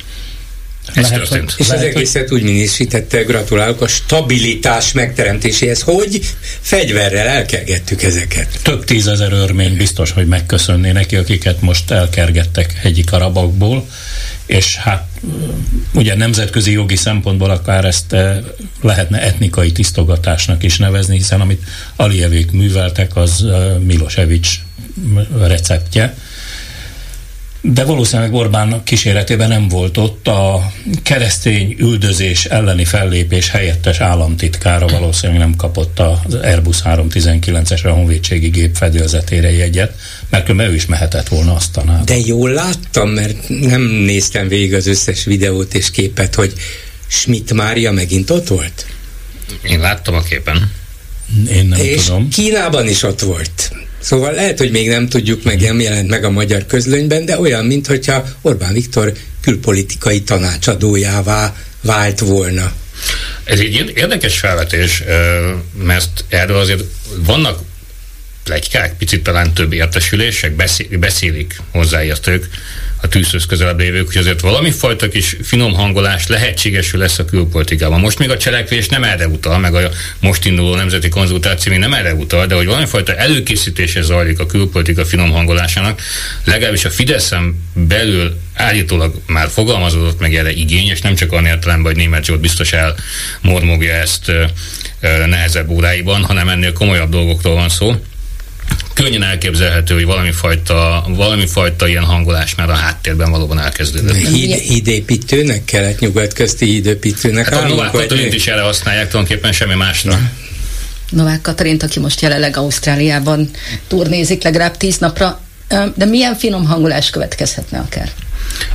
muszáj lesz valami, valamilyen szinten rendezni a kapcsolatait. Tehát rendezni nem fogja tudni, de valamennyire finomítani a kapcsolatait a, az a nyugati szövetséges rendszer, amiben mégiscsak tartozunk, tehát ameddig ő de, csak... De Zsombor, bocsáss meg, hát éppen most mondta Asztanában Orbán Viktor, hogy az európai menekültügyi politika teljes csőd, Brüsszel maga a csődtömeg. Így van. És Bét, egy, Béter az, az, azért, azért is mondom, hogy ennek a konkrét cselekvési még nem látszanak, de olyan mendemondák vannak, hogy muszáj lesz, hiszen ez így nem maradhat. Tehát lehet ezzel játszani, meg a következő hónapokat ki lehet ezzel még bekelni, meg a gazdasági válságról el lehet terelni a, a figyelmet ilyen nagyot mondásokkal, meg nemzeti konzultációkkal, de az idők végezetig már pedig ugye tudjuk, hogy Orbán Viktor szinte az idők végezetig tervez, tehát 2030-2060, ki tudja, mi lesz a következő, tehát a végtelenségig Ezek így nem lehet ezt fenntartani. Valamiért egy ókori egyiptomi hasonlat jutott eszembe, hogy az alsó dinasztia első évei vagy évtizedei. Tehát lehet, hogy ő ilyen mértékben gondolkodik az Orbán dinasztia évszázadairól. Zsomboráról nem hallottál, hogy esetleg piramis építési pályázatot is kiírnak? Piramis játéképítési pályázat. Ez egyébként nem egy rossz gondolat. Ugye? Most ugye válság van ilyenkor, hogy az építőipart azért meg kell menteni, tehát azt gondolom, hogy egyébként ezt bedobod megfelelő helyeken, mondjuk Kaminski Fanninál, ő biztos elviszi az üzenetet, lehet, hogy felcsúton elgondolkodnak, Gyerekek, mert az a, még nincs. A Gánti bányából annyi mészkövet lehet kockaformájúra vágva hozni, 60 pusztán az orangeri mellett egész biztosan elfér még egy kisebb piramis, ugye azt is olvashattuk, hogy... Rossz eset... indulatúak vagytok, ezt szeretném rögtön hangsúlyozni, tehát Serdült Viki volt ilyen rossz indulatú, meg György Zsombor volt ilyen rossz indulatú. Engem ki is hagysz az egészből? Igen, Bástya elvtársat már meg. De e, szóval azért ezen jó, hogy így elviccelődünk, de hát ez tényleg olyan, mint hogyha egy paródia lenne, szóval ez az egész türk tanácsos történet, ez, ez olyan, mint hogyha, mert időnként szoktuk látni, hát én még sajnos személyesen nem láttam, de már megfogadtam, és ezt most már talán komoly ö, fogadkozásnak is tekinthetik, akár a hallgatók is, hogy egyszer lemegyek Bugacra, amikor kurultáj találkozó van, hiszen ott nagyszerű solymász bemutatókat, meg lovas bemutatókat, meg sámán énekeket, meg ilyeneket lehet hallgatni. Egyszerűen érdekel, mert ugye az ott egy jelmezes karnevál, az ott egy ilyen hagyományőrző felvonulás, az rendben van. Na de ez itt a politika, ez az országnak a jövője. Hozzáteszem egyébként, hogy éppen a héten beszélgettem egy mag, volt magasrangú diplomata kollégával, aki ott volt, amikor született ez a keleti nyitás történet, és ugye mindenféle ígéretek elhangzottak, hogy így az, azeri olaj, meg a földgáz, meg a kazaksztáni, de kérem szépen, ezek csak tervek. Ezek nem, ezek nem fogják azt jelenteni, hogy Magyarországon nem fogunk télen fázni, mert onnan jelen pillanatban nincsen de, eszköz. De nem fogunk fázni, tegyük Persze, hozzá, nem, nem fogunk fázni. Hát ahhoz képest, hogy november van, és még mindig 15 meg 20 fokok vannak, az, az nem egészen normális, de visszatérve, tehát onnan ezek a szénhidrogének, ezek nem jönnek el, csak vagy Oroszországon keresztül, akkor pedig ugyanott tartunk, ahol eddig, vagy például le kéne fektetni mondjuk a mm, Fekete-tengeren vagy Törökországon keresztül egy csővezetéket, ami eljön Magyarországra. Erre gonosz bolgárok nem fölemelték a tranzitdíjat. Hát szóval én nekem csak az jut erről eszembe, hogy jó, veszünk Kazaksztántól is néhány néhány százezer tonna olajat, ami a magyar importnak hát mondjuk olyan 5-6 százaléka, de ha 10, vagy lehet, hogy 10. Igen. És állítólag a MOL-nak van valami részesedése egy kazasztáni földgázmezőbe, ebből jön be 100 millió köbméter. Most ebben, vagy a következő évben fölmegy 100 millió köbméterre, a magyar fogyasztás 9-10 milliárd évente. Úgyhogy apróság, de azt mondom, hogy jó, sok kicsi sokra megy, ehhez viszont nem kell a türk tanács tagjává válni. Ezt bárki megcsinálhatja, megcsinálhatják a csehek is, a németek is, a többiek is mennek Azerbajdzsánba. Mi ezt vennénk, mi azt vennénk, és ők meg eladják, amiük van. Persze, hát ők is ebből élnek. Még, még ezzel együtt is azt mondom, hogy lehet, hogy ennek a türk tanácsbeli tagságnak annak, hogy évente többször találkozik ezekkel az emberekkel, fontos, és ke- mert Törökország fontos, és kevésbé fontos országok vezetőivel, ennek lehet nagy politikai, gazdasági értelme is lehet. De ez a szósz, ami az egész, amivel az egész le van öntve, és amivel a képünkbe van hazudva, és ahogy föl van az egész nagyítva, hogy hát mi itt a világ összes gondját ezekkel a mi keleti rokonainkkal megoldjuk, hát ez, ez tényleg röhelyes. Mindenesetre én már a lelki szemeim előtt látom, ahogy Rákai Filip egy monumentális történelmi filmet forgat 1526-ról a Mohácsi csatáról, ami valójában egy török-magyar baráti találkozó volt, csak a hirtelen jött eső elmosta. Én, én ismerek olyat, aki ismer olyat, aki már látta a Petőfi filmet.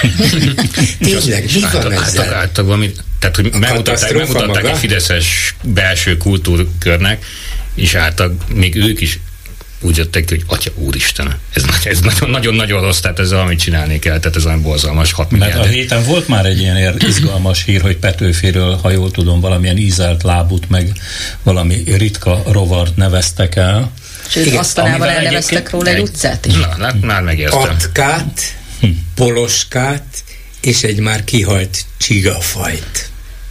Hát csodálatos. Egyébként, ha már az emlegetett karcra ellátogattok, a külterületére mindenféle félredobott sinek, és ilyen éppen látott vasútvonal mellé, akkor ott megtekinthetitek a sámán dobott magát, amire ugye ez most a, a, a, ez a világkiáltási eszközünk, ami, vagy tárgyunk, amit azóta már sokszor átépítettek, szétszettek, összeraktak, most újítják föl, nagyon-nagyon sok milliárdért, tehát megint csak egy ilyen szimbolikus eszköz, nagyon sok pénzért.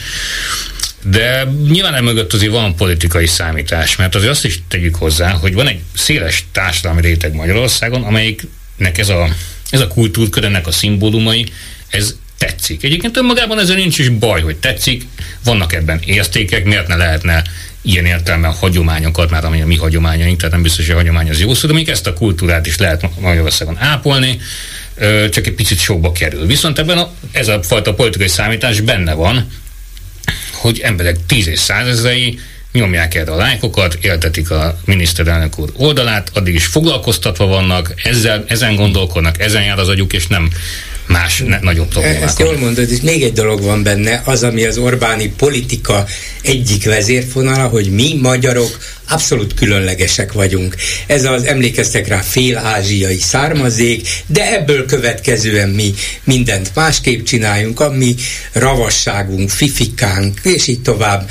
És ennek az alátámasztása látványos, ha tetszik, moziba illő eszközökkel, kazak népviselettel, állandó tárgyalásokkal. Én, én remélem, hogy azért a, az alaptantervnek az is része lesz, hogy a nomád jurtákat hogyan kell felállítani. Ezt megtanulják a gyerekek, hiszen soha nem lehet tudni, hogy mikor lesz rá igazán szükség. Egyébként nem is olyan messze Budapesttől van egy olyan hely, ahol a Pilisben, ahol pénzért lehet jurtában tölteni az éjszakát, tehát... A szomszédom, telek szomszédom konkrétan Pilis Szánton. Csak mondom. Hát azért mondom, légy szíves nyergely. Na de komolyra fordítva, vagy visszafordítva, ugye a jurtáktól azért, ha mm, elnézünk mondjuk egy Fülöp-szigeteki idős otthonban, Magyar Nemzeti Múzeumban kiállított képekre, hát én azt gondolom, hogy ez a derék politikus asszony, akinek a nevét se szívesen ejtem ki, olyan, mintha valami fizetett reklámembere lenne valójában Elsimon Lászlónak a Nemzeti Múzeum igazgatójának. Soha ekkora érdeklődés a fiatalok között nem volt még a World Press fotó iránt, mint most. Nagyon Le- közel lakom a lehet, Nemzeti Múzeumhoz. Kap a belépőjegyből. Nem zárom ki egyébként, mert ahogy mondom, közel lakom a Nemzeti Múzeumhoz, soha nem szoktam előtte, vagy nagyobb sorokat látni, talán persze a március 15-i ünnepségeken sokan vannak, de valóban mióta elterjedt, ugye most azt se tudjuk, hogy tulajdonképpen beengedik-e a 18 év alattiakat, vagy be, nem engedik be, őket. Be, be, most beengedik, be. de hogy azóta... Azért itt is volt egy hantázás, mert ugye a nyugdíjasoktól elkérhetik a nyugdíjas igazolványt, de ha valaki 17 évesen nem néz ki 18-nak, akkor mi van? Szóval volt itt azért, hogy nincs joga, meg van-e joga a, a minisztériumnak. Az egész történet lidérc nyomásos. Főleg a tartalma miatt tehát. Szóval most, hogy ott laksz a Nemzeti Múzeumnál, most látod, Hosszú hogy ott sor, valóban sor állt a múzeum előtt, és mindenki szeretett volna bejutni. Nincs hát, hogy a Deártéri templomnak a bejáratától pontosan milyen használni. messze van a... Bár egyébként, ami a pásztói példát illeti, én csak reménykedni mertem, hogy az önkormányzat vagy a versenyhivatali tisztviselők azok legalább digitális távmérővel vagy lézeres távmérővel mérték le, és nem 10 méteres mérőszalaggal azt a bizonyos ez 200 méteres Ez is egy olyan sztori, amikor távolságot. Szájár lecsúszott az ereszen, akkor azt mondtuk, hogy ezt valaki vígjátéként leforgatja, és ezt megnézzük, akkor azt mondjuk, hogy hát ez egy picit sok. Hogyha ezt, ezt a ez túl pásztor, olcsó, ezt ugye? a pásztori, be, pásztori esetet beleültetjük, mondjuk pont ezt a egy, egy, cseh, egy cseh szatírába beleültetjük, mint sztori, mint amikor ugye felkapcsoljuk a lámpákat, és szerencsétlen öreg egyedül pakolja vissza az ellopott ételeket és italokat, pont aki ugye egyedül nem lopott, emlékszünk ezekre a jelenetekre, ez mérten, az, hogy ott méricskélik a, a, az utcán, hogy megvan a 200 méter, vagy csak 198, ez egy cseh filmszatirában is egy picit erőltetett lenne. És az életünk ezek szerint egy, egy erőltetett cseh filmszatira a 60-as évekből. Nekem tökéletesen beleillik abba, hogy sírva vigad a magyar, mert amikor láttam ezeket a képeket, tényleg nem tudtam, hogy sírjak, vagy nevessek rajta. Hát inkább nevessünk. Hát, ha már Én még nem jutottam, nem jutottam még el a World Press fotóra az idén, de ami, ami engem sokkal jobban aggaszt, hogy hát ott azért nagyon sok a drámai kép. A halál, a meggyilkolt emberek, hiszen a világunk ilyen, meg hát sajnos a sajtó is elsősorban ezekre e, vevő, hiszen van ebben egyfajta negatív e, állandó attitűd, de hát nem az a hír, hogyha jár a villamos, hanem az a, jár, az a hír, hogyha kisiklik ennek minden következményével együtt, de, de hogy ezek a képek miért kellett volna ezeket így elzárni az emberek elől? Egyáltalán a világot, a valóságot miért kell elzárni az emberek és a Tehát nem is tudják, elől? ugye a mai világban nem tudják elzárni a 18 évesek elől, se nem, hogy a kormány, a saját szüleik se tudják. Pedig lehet, hogy sokkal inkább figyelnek, és sokkal fontosabb is nekik a saját gyerekük, mint a kormánynak. De a kormány azzal, hogy ilyen intézkedéseket hoz, ilyen törvényeket hoz, hát nem csak, hogy a rendszerváltás előtti egypárt rendszerbe visz, vissza minket, de a dolog annál sokkal súlyosabb, mert az mégiscsak egy olyan diktatúra volt, amit a második világháború után az itt maradt, itt ragadt szovjet csapatok alapoztak meg és tartottak fenn. Ugye tudni lehetett, hogy hát ez a világrend, ez jutott nekünk, ezek a szabályok, a szovjet elvtársak ezt megkövetelik. És aztán a magyar vezetés hol itt, hol ott megpróbált egy kicsit kibújni, amennyire lehetett, nem nagyon lehetett, egy kicsit talán jobban, mint másutt. De amit itt csinálnak Orbánék mindenféle külső kényszer nélkül, sőt, ha van valamilyen külső nem kényszer, nyomás, terelés, ajánlás, javaslat, segítség, akkor az arra vonatkozik, hogy legyél nyitott, legyél barátságos, legyél humánus, legyél demokratikus, értsd meg a másik embert, neki is vannak jogai. Nem, ő magától megy vissza a rendszerváltás előtti időbe, ami egyfelől röhelyes, másfelől bizonyos értelemben bár halálos áldozata még nincs a dolognak, de bizonyos értelemben tragikusabb, mint a rendszerváltás előtti helyzet nem kijavítani akarlak, de azért, amit mondta a kapcsolatban, még vonatra ültetve a dolgot, azért az már hír lesz, el lehet jutni kényelmesen Budapestről Bécsbe, vagy akár Győrbe. Tehát azért ezt, ezt azért tegyük hozzá. Nem az a hír, hogy nem lehet, hanem az, hogyha majd lehet. De az, azért még visszatérve erre a, a, a WordPress fotóra, meg erre a Pribékasszonyra, aki hol könyveket darál, hol betiltatna minden, szóval azért ő egy jó politikai ö, szolgálatot tesz a kormánynak, mert sok minden olyasmit magára vállal és megtesz, amit egyébként a kormánynak a szívéhez közel állna, de tudja, hogy azért ez ciki lenne. Hát ugye ott van ez a, ez a Hortimel szobor is, ha jól tudom, az irodájukba, a parlamentbe, és senki nem hívott még orvost hozzájuk. Ők jégtörők, ez teljesen egyértelműen látszik. Orbán Viktor mégsem mondhatja ki azt, hogy halálbüntetés szeretne, vagy szibériai bérraptartást, teljesen értelmetlen is lenne ezekről amúgy beszélni, de te megint csak a közbeszédet lehet tematizálni, ők törik előre a jeget, mennek előre a, a, a hajójukkal, és ahhoz képest majd, hogyha nem lesz nek kivégzések, meg nem lesz szibériai béraptartás, ahhoz képest akkor ez egy, egy kifinomult demokratikus rendszer, ugyebár. Említett az előbb azt a kényszer szót, csak arra akartam reagálni, hogy ez a ez a hatalmi kényszer, a győzelmi kényszer ilyen címmel, ugye már könyv is jelent meg Orbán Viktorral és, és rendszeréről. Hát a hatalmi kényszer viszont megköveteli azt, hogy ezek az ügyek tematizálják a közbeszédet, és véletlenül sem a, a valóság, mondjuk a gazdaságnak a helyzete. Mert az, hogy én kimondom a nevét a képviselőnek, már csak azért is, mert tulajdonképpen azt sajnálom, hogy szép neve van. Az, hogy Dúró Dóra, az egy szép név. És hogy ilyennel kell asszociálni, amit a könyvdarálástól kezdve idáig, hát ez, ez önmagában borzasztó, tehát sajnálom.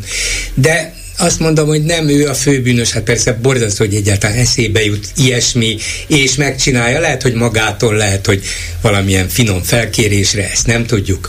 De az igazi bűnös nem ő, hanem Csák János miniszter és a kormány.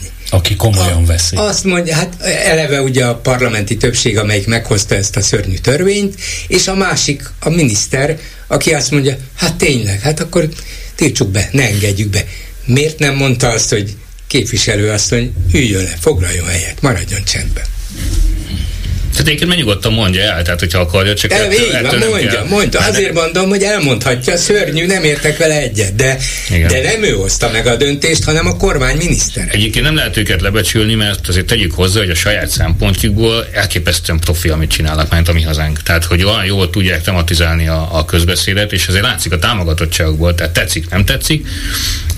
Ennek nyilván mi nem örülünk, de nem is az a dolgunk, hogy örüljünk. Ezzel a kommunikációval, ezekkel a témafelvetésekkel ők majd meghatározzák meghatározó. Ilyen volt a jobbik párt. is az első éveiben. Pont van, ilyen egy, volt, igen, eljutott 20 százalék. Abszolút, azzal együtt, hogy mondjuk a jobbik régi felvetésében is valószínűleg a mi hazánk mostani felvetésében is vannak igazság magvak, probléma felvetések, amik jogosak.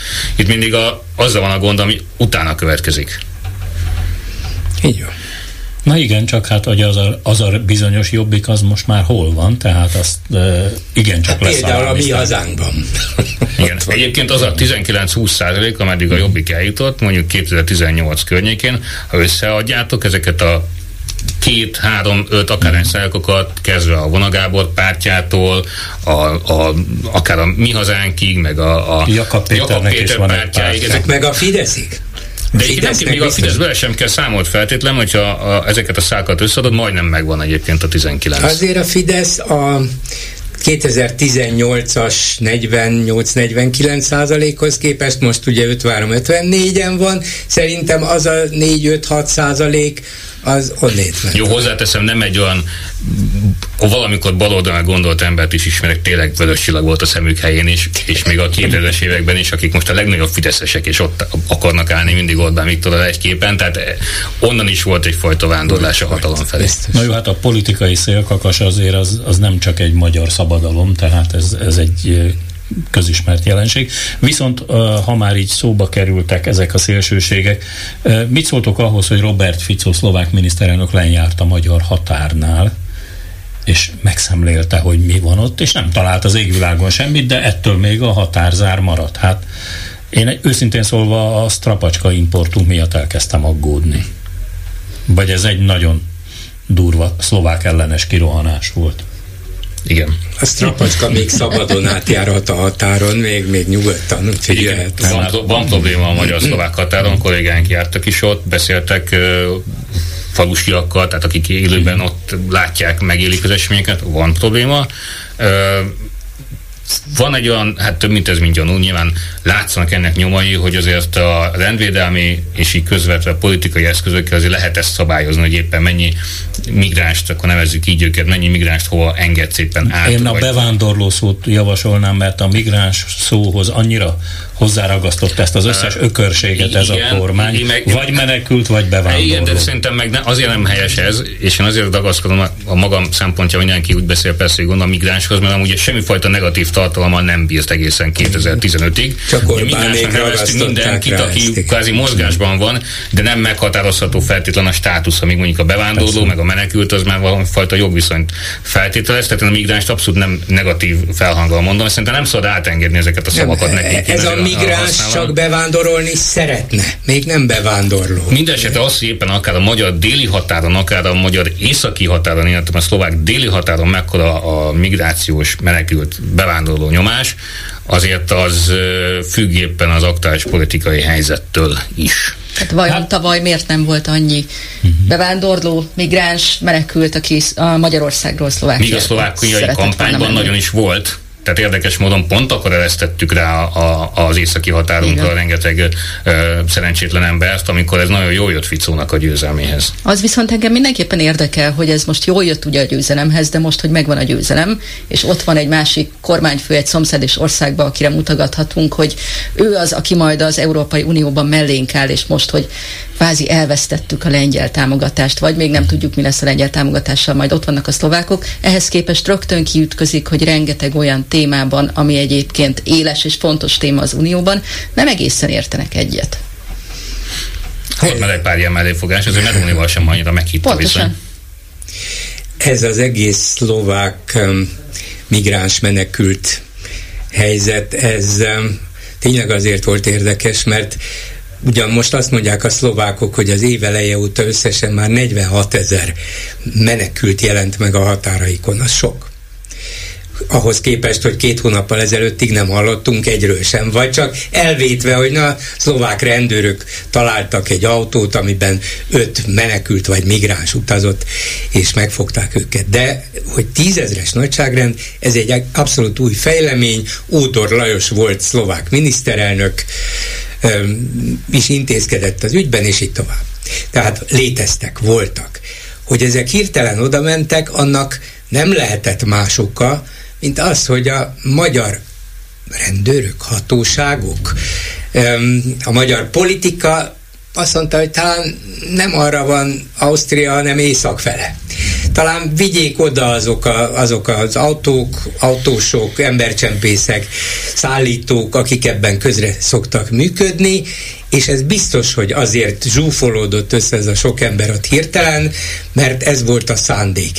De közben azért nem egy hirtelen és váratlan dologról van szó egyébként, mert azt tudjuk, hogy az elmúlt egy-két-három évben is Ausztria felé sok tízezres nagyságrendben mennek át Magyarországon keresztül ezek a menekültek vagy migránsok, vagyis ez a bizonyos kerítés, ami a magyar határvédelem leglátványosabb eszköze, és amire azt mondják, hogy hát ez, ez remekül működik, sosem működött jól, rengeteg pénzért, de sosem működött jól, csak ezt ugye el lehetett valahogy mismásolni, átjönnek, átjönnek, akik lehet vissza, megfogunk, visszadobunk a szerbeknek, másnap megint megpróbálja, megint megfogjuk, visszadobjuk, ötödszörre vagy tizedszerre átmegy, és elmegy Ausztriáig. A magyar hatóságok ugyanúgy, nem ugyanúgy, sokkal jobban tudják, mint mi, az osztrákok is tudják, az, hogy egyszerre csak elindultak Szlovákia felé, ez nyilvánvalóan egy határozott politikai döntés volt, nem tudom kivel megbeszélve, mert nem igaz, hogy a, az osztrákok az elmúlt két hónapban látványosan szigorítottak, és arra felé nem lehet menni, hanem egyszerűen Hát nem akarok ötleteket adni. A, De ötlet, nekik viszont ötleteket nekik, adtak, hogy arra felé megy. A, a, az osztrák határon kerékpárral egy csomó helyen normálisan át lehet menni, az égvilágon senki nem kérdez semmit. És biztos Vannak. mennek is, hát nyilván. De a szlovák határ is ilyen é. volt ezelőtt egy két-három évvel, az Ipolyon keresztül is bárhol a vasúti híd mellett biciklivel át lehetett menni gond nélkül.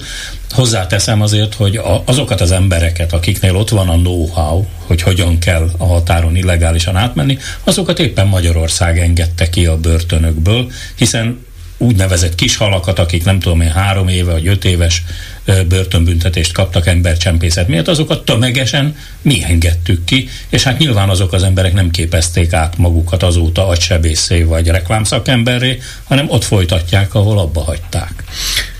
Konkrétan tudunk rendőrségi forrásból olyan esetről, hogy embercsempészt a déli országrészben elkezdtek követni járőrök, nem állították meg, észak felé tartott, és úgy ment át az egész országon rendőri nem felvezetéssel, de kísérettel. Rendőri kísérettel. Rendőri kísérettel. Kísérletet sem téve arra, hogy ezt a kis buszt, ami tele volt emberrel megállítsák vala az országban. Úgy lépett át Szlovákiába, hogy gyakorlatilag fékeznie nem kellett, és vagy átlépett Szlovákiába, ott a szlovák rendőrök rövidesen pár kilométeren belül megállították és megfogták. Ilyenkor az ember ugye felteszi magának a kérdést, hogy ez hogy lehetséges. Nem feltétlenül azért, mert a magyar rendőrök nem képesek egyébként egy ilyen járművet megállítani, hanem ennek esetleg más oka lehet.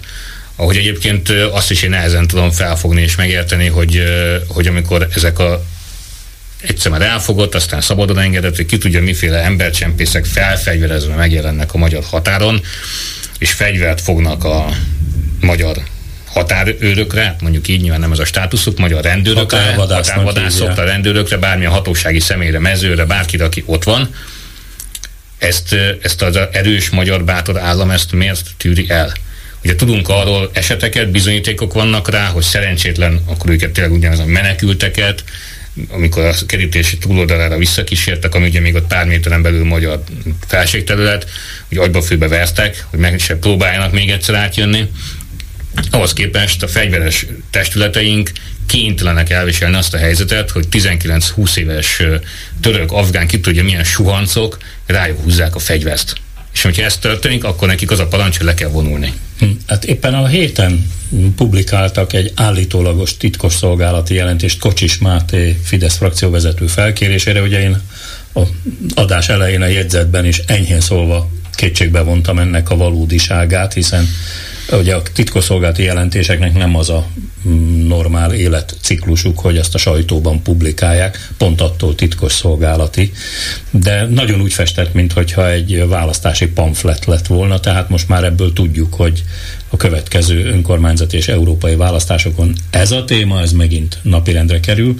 Egyébként a héten Nick Torp, a BBC budapesti tudósítója küldött egy helyszíni riportot a déli határól, ahol az egyik legfontosabb megállapítása az volt, hogy ennek az egész kerítésnek, meg ennek az egész hercehurcának egyetlen egy haszonélvezői, vagy haszonélvezői csoportja van, ezek pedig az embercsempészek. Mert így tényleg csak azt tud átmenni, aki fizet nekik. A többiek ugye nem a zöld határon mennek át, ha fönnakadnak a kerítésen, de ha fizetnek, akkor esetleg van rá esélyük, hogy átjuttatják őket. Hát ugye a Magyar Hangnak is volt egy munkatársa a közelmúltban a déli határon, és beszámolt arról, hogy ott a szeme előtt vágják át a kerítést, és nincsenek a magyar határon rendőrök vagy határvadászok, akik közbe tudnának lépni időben, hogy pillanatok alatt átvágják, eltűnnek tucatjával, naponta százával mennek át úgy, hogy nincs védelem. Az egészből persze lehet politikai tőkét kovácsolni, ezt is teszik, hogy lám Brüsszel már megint a migrációt ránk kényszerítés nem segít nekünk a határvédelemben. Holott az egészből egy dolog derül ki, hogy ez a sok száz milliárd forintért létrehozott. És évente ki tudja, mert ezt pontosan nem tudjuk, hány tíz vagy száz milliárdból működtetett rendszer teljesen hatástalan teljesen hatástalan. Pont ugyanannyian mennek át ezen a határon, mint amennyien átmennének, hogyha nem volna ott kerítés és határvadász, csak nem volnának ilyen cirkuszok, szépen átsétálnának, nem örülnének az osztrákok akkor se, vagy a szlovákok akkor se, most se örülnek. Csak az biztos, hogy ez a módszer rossz, és mégse ez lesz a végkimenetele legalábbis a magyar belpolitikai diskurzusnak, hogy ide figyeljetek, erre is elköltöttetek egy csomó pénzt, és vertétek a melleteket, hogy megvéditek Magyarországot, meg Európát, nem sikerült, hazugság volt az egész, rossz, mást kell kitalálni. Európával együtt, nem, az lesz, hogy mi védünk mindenkit, hát nem tökéletesen, de mindenkit megvédünk, csak ez a gonosz Brüsszel tesz keresztbe. Ugye a határvadász státuszoknak a felét nem sikerül feltölteni, ez. vagy megtartani, tegyük hozzá. Tehát a bátor és erős állam nem képes 4000 határvadászt megfizetni és összetoborozni. Rendőr régóta tudjuk, hogy nincsen elég. Ez bármely közdenvédelem is elmondja, akár vidéken, akár Budapesten, hogy nagyon kevesen vannak, hatalmas területet látnak el, főleg éjszakánként, tehát egyszerűen nincs élő erő, amit oda lehetne vezényelni a térségben. És igen, amit te utaltál ez a, ez a jelentés, szerintem, és ennek nagyon érdekes a politikai ö, ö, felhangja. A, ugye próbálkoznak mindig tematizálni valamivel. Ez a migrációs ügy, ez 2015 óta nagyon jól működik már most az ő kommunikációs szempontjaikból kiindulva. Nagyon jól működik, ez, a, ez az LMBTQ, ez is működget, de azért látjuk, hogy ebben nincs annyi spiritus, tehát hogy ez egy, ez egy sokkal kézzelfogható mindenkinek a... Annyira nem félnek nem, tőlük, nem, a, a nem, tehát nem van ijesztő Ez itthon azért, működik, ugye? de külföldön már nem. A migráció a, még valamennyire a migráció működik, működik és valóban is. egyébként egy létező probléma és egy létező veszély, hanem is úgy, ahogy ők előadják. Hát ezt kellett most egy kicsit felfrissíteni, és nyilván ez az ellenzékkel szemben is majd jól felhasználható, mert bárki majd előáll ilyen emberi jogi ügyek, hogy nem kéne őket megverni, és stb., akkor ő most már, ő már a terrorpártjára állt, tehát most már nem is... Igen, pont ezt akartam mondani, hogy most átcsúsztak abba. Hát most az van, hogy te terrorista támogató vagy, ha minimálisan is felmersz hozni bármifajta emberi jogi szempontot például. Ugye itt most kitették az egyenlőségjelet a bevándorlók, vagy jó, hívjuk őket migránsoknak, és a terroristák közé, és ebben a jelentésben aztán tényleg hetet havat összehortak, tehát iszlám államtól kezdve az Alkaidán át a tál, tálibokig mindenki itt fenyegeti Magyarország határait, tehát ez jó lehet, biztos, hogy van a délvidéken probléma, és biztos, hogy van a határon feszültség, de hát azért nem olyan mértékű, mint ahogy ezt ebből a jelentésből, meg az utóéletéből, ennek a jelentésnek az utóéletéből próbálnák fölfesteni. Hát már megszólalt Bakondi György maga, a, Még akkor benyugodtam. A, a miniszter, miniszterelnök belbiztonsági főtanácsadója, aki minden hónapban végig haknezza minden, hónap, minden héten. A, a kormány sajtót, ugye az Inforádiótól kezdve a nem tudom én a, a, a hírtévé. M1, Kossuth Rádió, minden. És a helyszíni tudósítások minden egyes igen, alkalommal hogy... levisznek egy mikrofon elványt a kerítéshez, leteszik mellé, és ott is lehet beszélni. Igen, hogy növekszik Nagyon a Magyar, Magyarországra nehezedő migrációs nyomás, egyre jobban, és, és így tovább, sőt, hát Kósa Lajos egészen elment Gázáig, hogy a ha, ha ez a konfliktus ilyen mértékű lesz, akkor ezrével fognak hazajönni Izraelből a magyar állampolgár vagy magyar gyökerű emberek, és hogy jaj, jaj, lesz nekünk. Százezrével. Százezrével. Azt mondta, két-háromszáz ezer magyar származású zsidó lehet ott, mondja ő, talán nincs annyi, de hogy miért szaladnának ide Magyarországra, azt nem tudom, ezt nem indokoltam. Egyébként tegyük föl, nyilván science fiction, Igen. de tegyük föl. És akkor egyébként ez annyira dráma, hogyha mondjuk Igen. magyar emberek Igen. Magyarországon keresnek mondjuk ideig, óráig tartósan bá, És nem nincs telen menekültek ezek, volnának. Alapvetően jó módú emberek, tehát hogy egyébként ez nem tűnik ilyen, innen nézve, máshonnan nézve nagyon drámai, de innen nézve nem tűnik annyira drámai dolognak. Hát eddig örültünk annak egyébként, hogyha a határon túli területekről átjöttek magyarok dolgozni. Most már nem jönnek, mert minek jönnének, meg a Kárpátaláról sajnos elfogynak Hát szóval ezzel ijeszgetni, ezzel hát, ez nagyon meredek. Egy, egy mondat erejéig még visszatérve erre az egész úgynevezett migráns problémára, nyilvánvalóan európai megoldás kellene, és hogy ezt is megtalálni nagyon nehéz, ez biztos.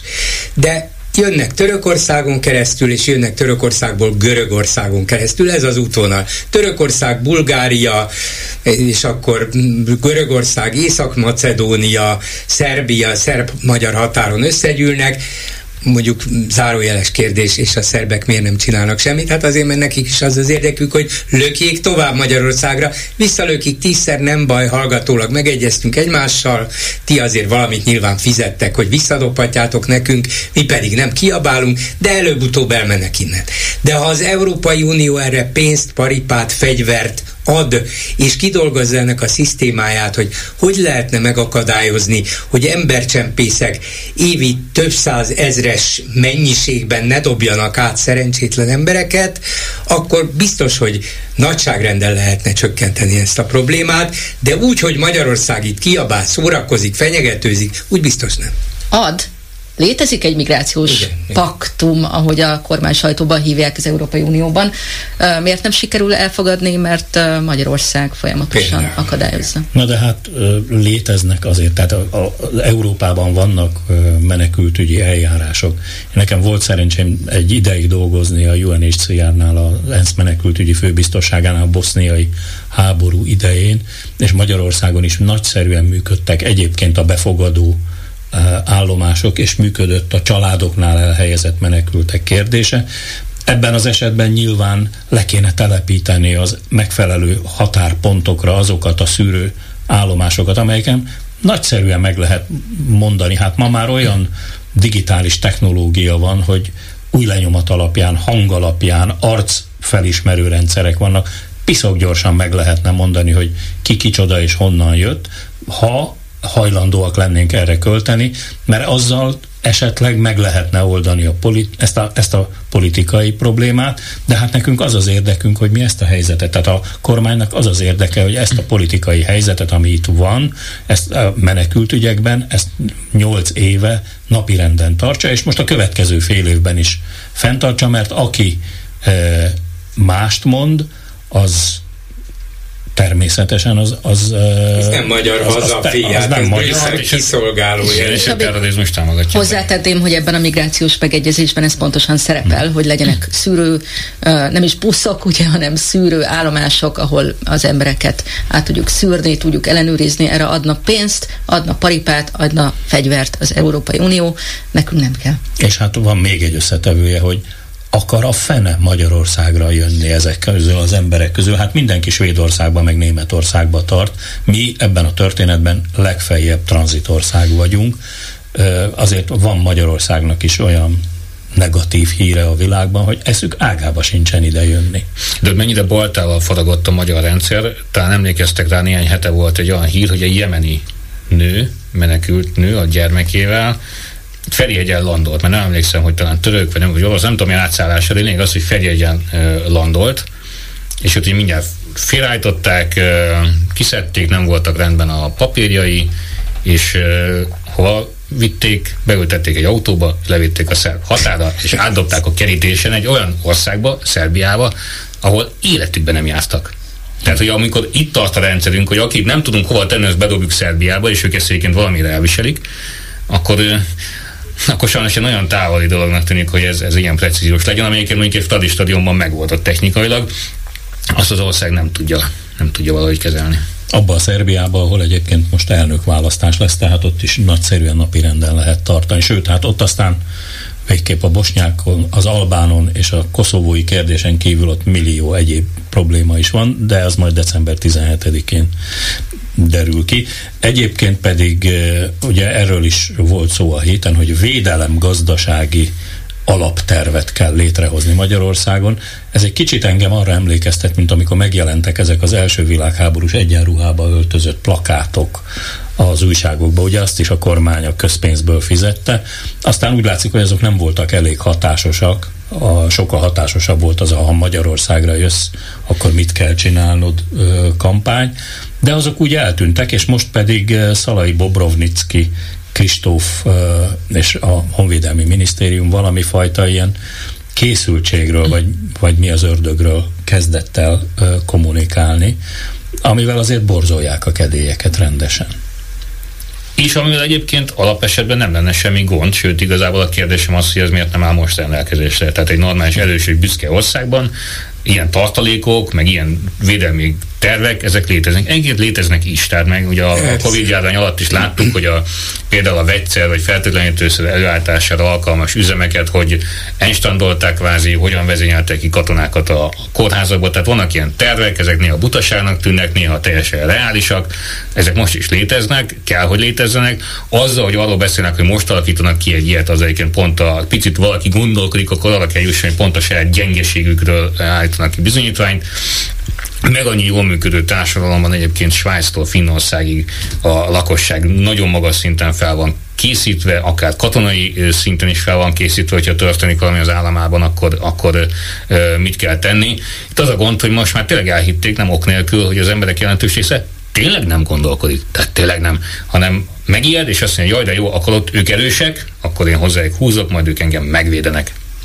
Igen, ennek valószínűleg az a célja egy ilyen adatsor kibocsátásának, mert végül is ezt a kormánynak csinálnia kell, minden kormány csinálta is, hát kell, hogy legyen egy készenléti terv, a pandémiára is volt, annak ideje az volt a baj, hogy nem korszerűsítették, tehát nem, ahogy ment az idő, nyilván bizonyos dolgok változnak, és akkor ehhez képest mindig hozzá kell igazítani, de amikor beütött a koronavírus járvány, nem volt egy arra az évre, napra kész terv, hanem csak egy tíz évvel korábbi helyzetre. Ez volt az egyik. De, de létezett. Ugyanígy létezik ez is, és azt mondom, hogy lehet, hogy már nem kell annyi liszt egy főre, tehát ne úgy számoljunk, hanem lehet, hogy kevesebb kell, lehet, hogy több, kevesebben vagyunk, lehet, hogy más módon kell számolni ezeket a szükséges dolgokat, de ha nyilvánosságra hozzák neked, hogy egy hónapban te jogosult vagy két kiló lisztre, meg mit tudom én, három kiló húsra, és 0,3 tized fogkefére, akkor vagy röhögsz, vagy ideges leszel, és azt mondod, te jó Isten, ezek háborúra kész készülnek. Vagyis meg vagy félemlítve, és azt, azt mondod magadban, vagy kérdezed magadban, a helyzet ilyen komoly, hát ha ezt nyilvánosságra hozzák, akkor biztos valami dolog van, amiről én nem tudok. Szándékosan azért csinálják, hogy ezt a háborús érzetet erősítsék az emberekben, és azt mondják a végén, hogy látjátok, mi mindent megteszünk a ti védelmetek érdekében.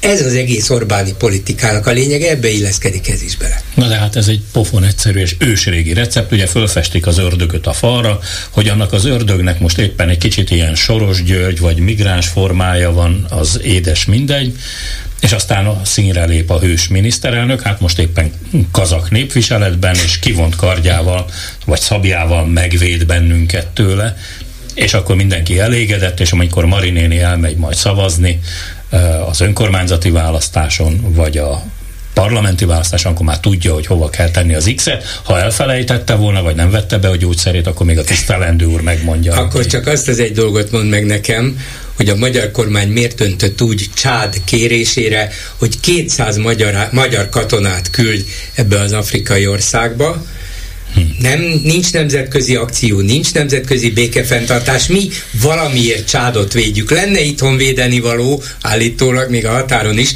Miért megy 200 magyar katona csádba, te tudod?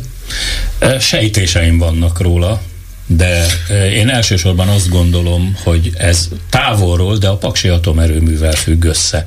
És ne nevessetek, ugyanis a franciáktól szeretnénk az irányítási rendszereket megvásárolni, már pedig lehet egy olyan deal, Macron és Orbán között, hogy bevállalunk egy olyan nemzetközi katonai missziót egy frankofon országban, Csád ilyen, ahol tehermentesítjük a francia költségvetést, és akkor nem a idegen légiónak, hanem a magyar huszároknak kell békét fenntartani a csádban. Ez lehet, hogy ez egy nagyon furcsa logikai levezetés, de szerintem a mozaik képe így össze, az én fejemben összeállnak. Ez teljesen reális, és egyébként hozzáteszem, hogy szerintem ezzel nincs is feltétlen baj. Tehát az, hogy egy, egy, egy európai állam ki tud állítani mondjuk Magyarország esetében ezer uh, harcképes nemzetközi misszióban bevethető katonát, bár hozzátő ezek általában nem, többségében nem harcoló katonák, hanem adminisztratív feladatokat látnak el, vagy védelmieket, de ezzel nincsen gond. Tehát egy országnak... Azért, a, bocsánat, a Magyarországnak vannak kiképzett katonái, akik rendszeresen igen. nemzetközi missziókban, néha három-négy misszióban részt vettek, és van így. De ez más, mint Koszovó vagy Libanon, más, de hogyha mondjuk mert mi a... ehhez Csádhoz semmi közünk nincsen. Nincsen, de hát de ettől függetlenül még, hogyha ez a magyar diplomácia szempontjából jó, és ezek a katonák, akik ugye nem sorozott katonák, hanem, hanem profin kiképzett erre jelentkező katonák, és ők oda kimennek, ezzel szerintem önmagában nincsen gond. Tudom, hogy divat ellene beszélni a nemzetközi misszióknak. De ez épp ez, hogy ez nem is nemzetközi misszió. Ezt csád kértem. Miért? Hát a válasz lehet, hogy az előbbit megszületett. Az lehet. Nem tudom, ez találgatás a, részemről, de hogy, hogy valami oka egészen biztosan van. Lehet, hogy ezt majd a következő hetes stúdió adásában fogjuk megfejteni. Mindenesetre Serdült Vikének, a HVG munkatársának, György Zsombornak, a Magyarong főszerkesztőjének és Bolgár Györgynek nagyon szépen köszönöm, hogy az elmúlt 50 percet együtt töltöttük itt a stúdióban. Köszönjük szépen! Ezzel a hetes stúdió adásának a végére értünk. Köszönöm a figyelmüket. A műsor elkészítésében részt vett Horváth Ádám és Túri Lui. A külföldi megszólalóknak Laj Viktória és Baló Krisztián kölcsönözte a magyar hangját. A videófelvételt Lantos Dániel kollégám készítette. A szerkesztő Csernyánszki Judit nevében is elköszön a műsorvezető. Önök Hardi Mihályt hallották. Legyen szép a hétvégéjük.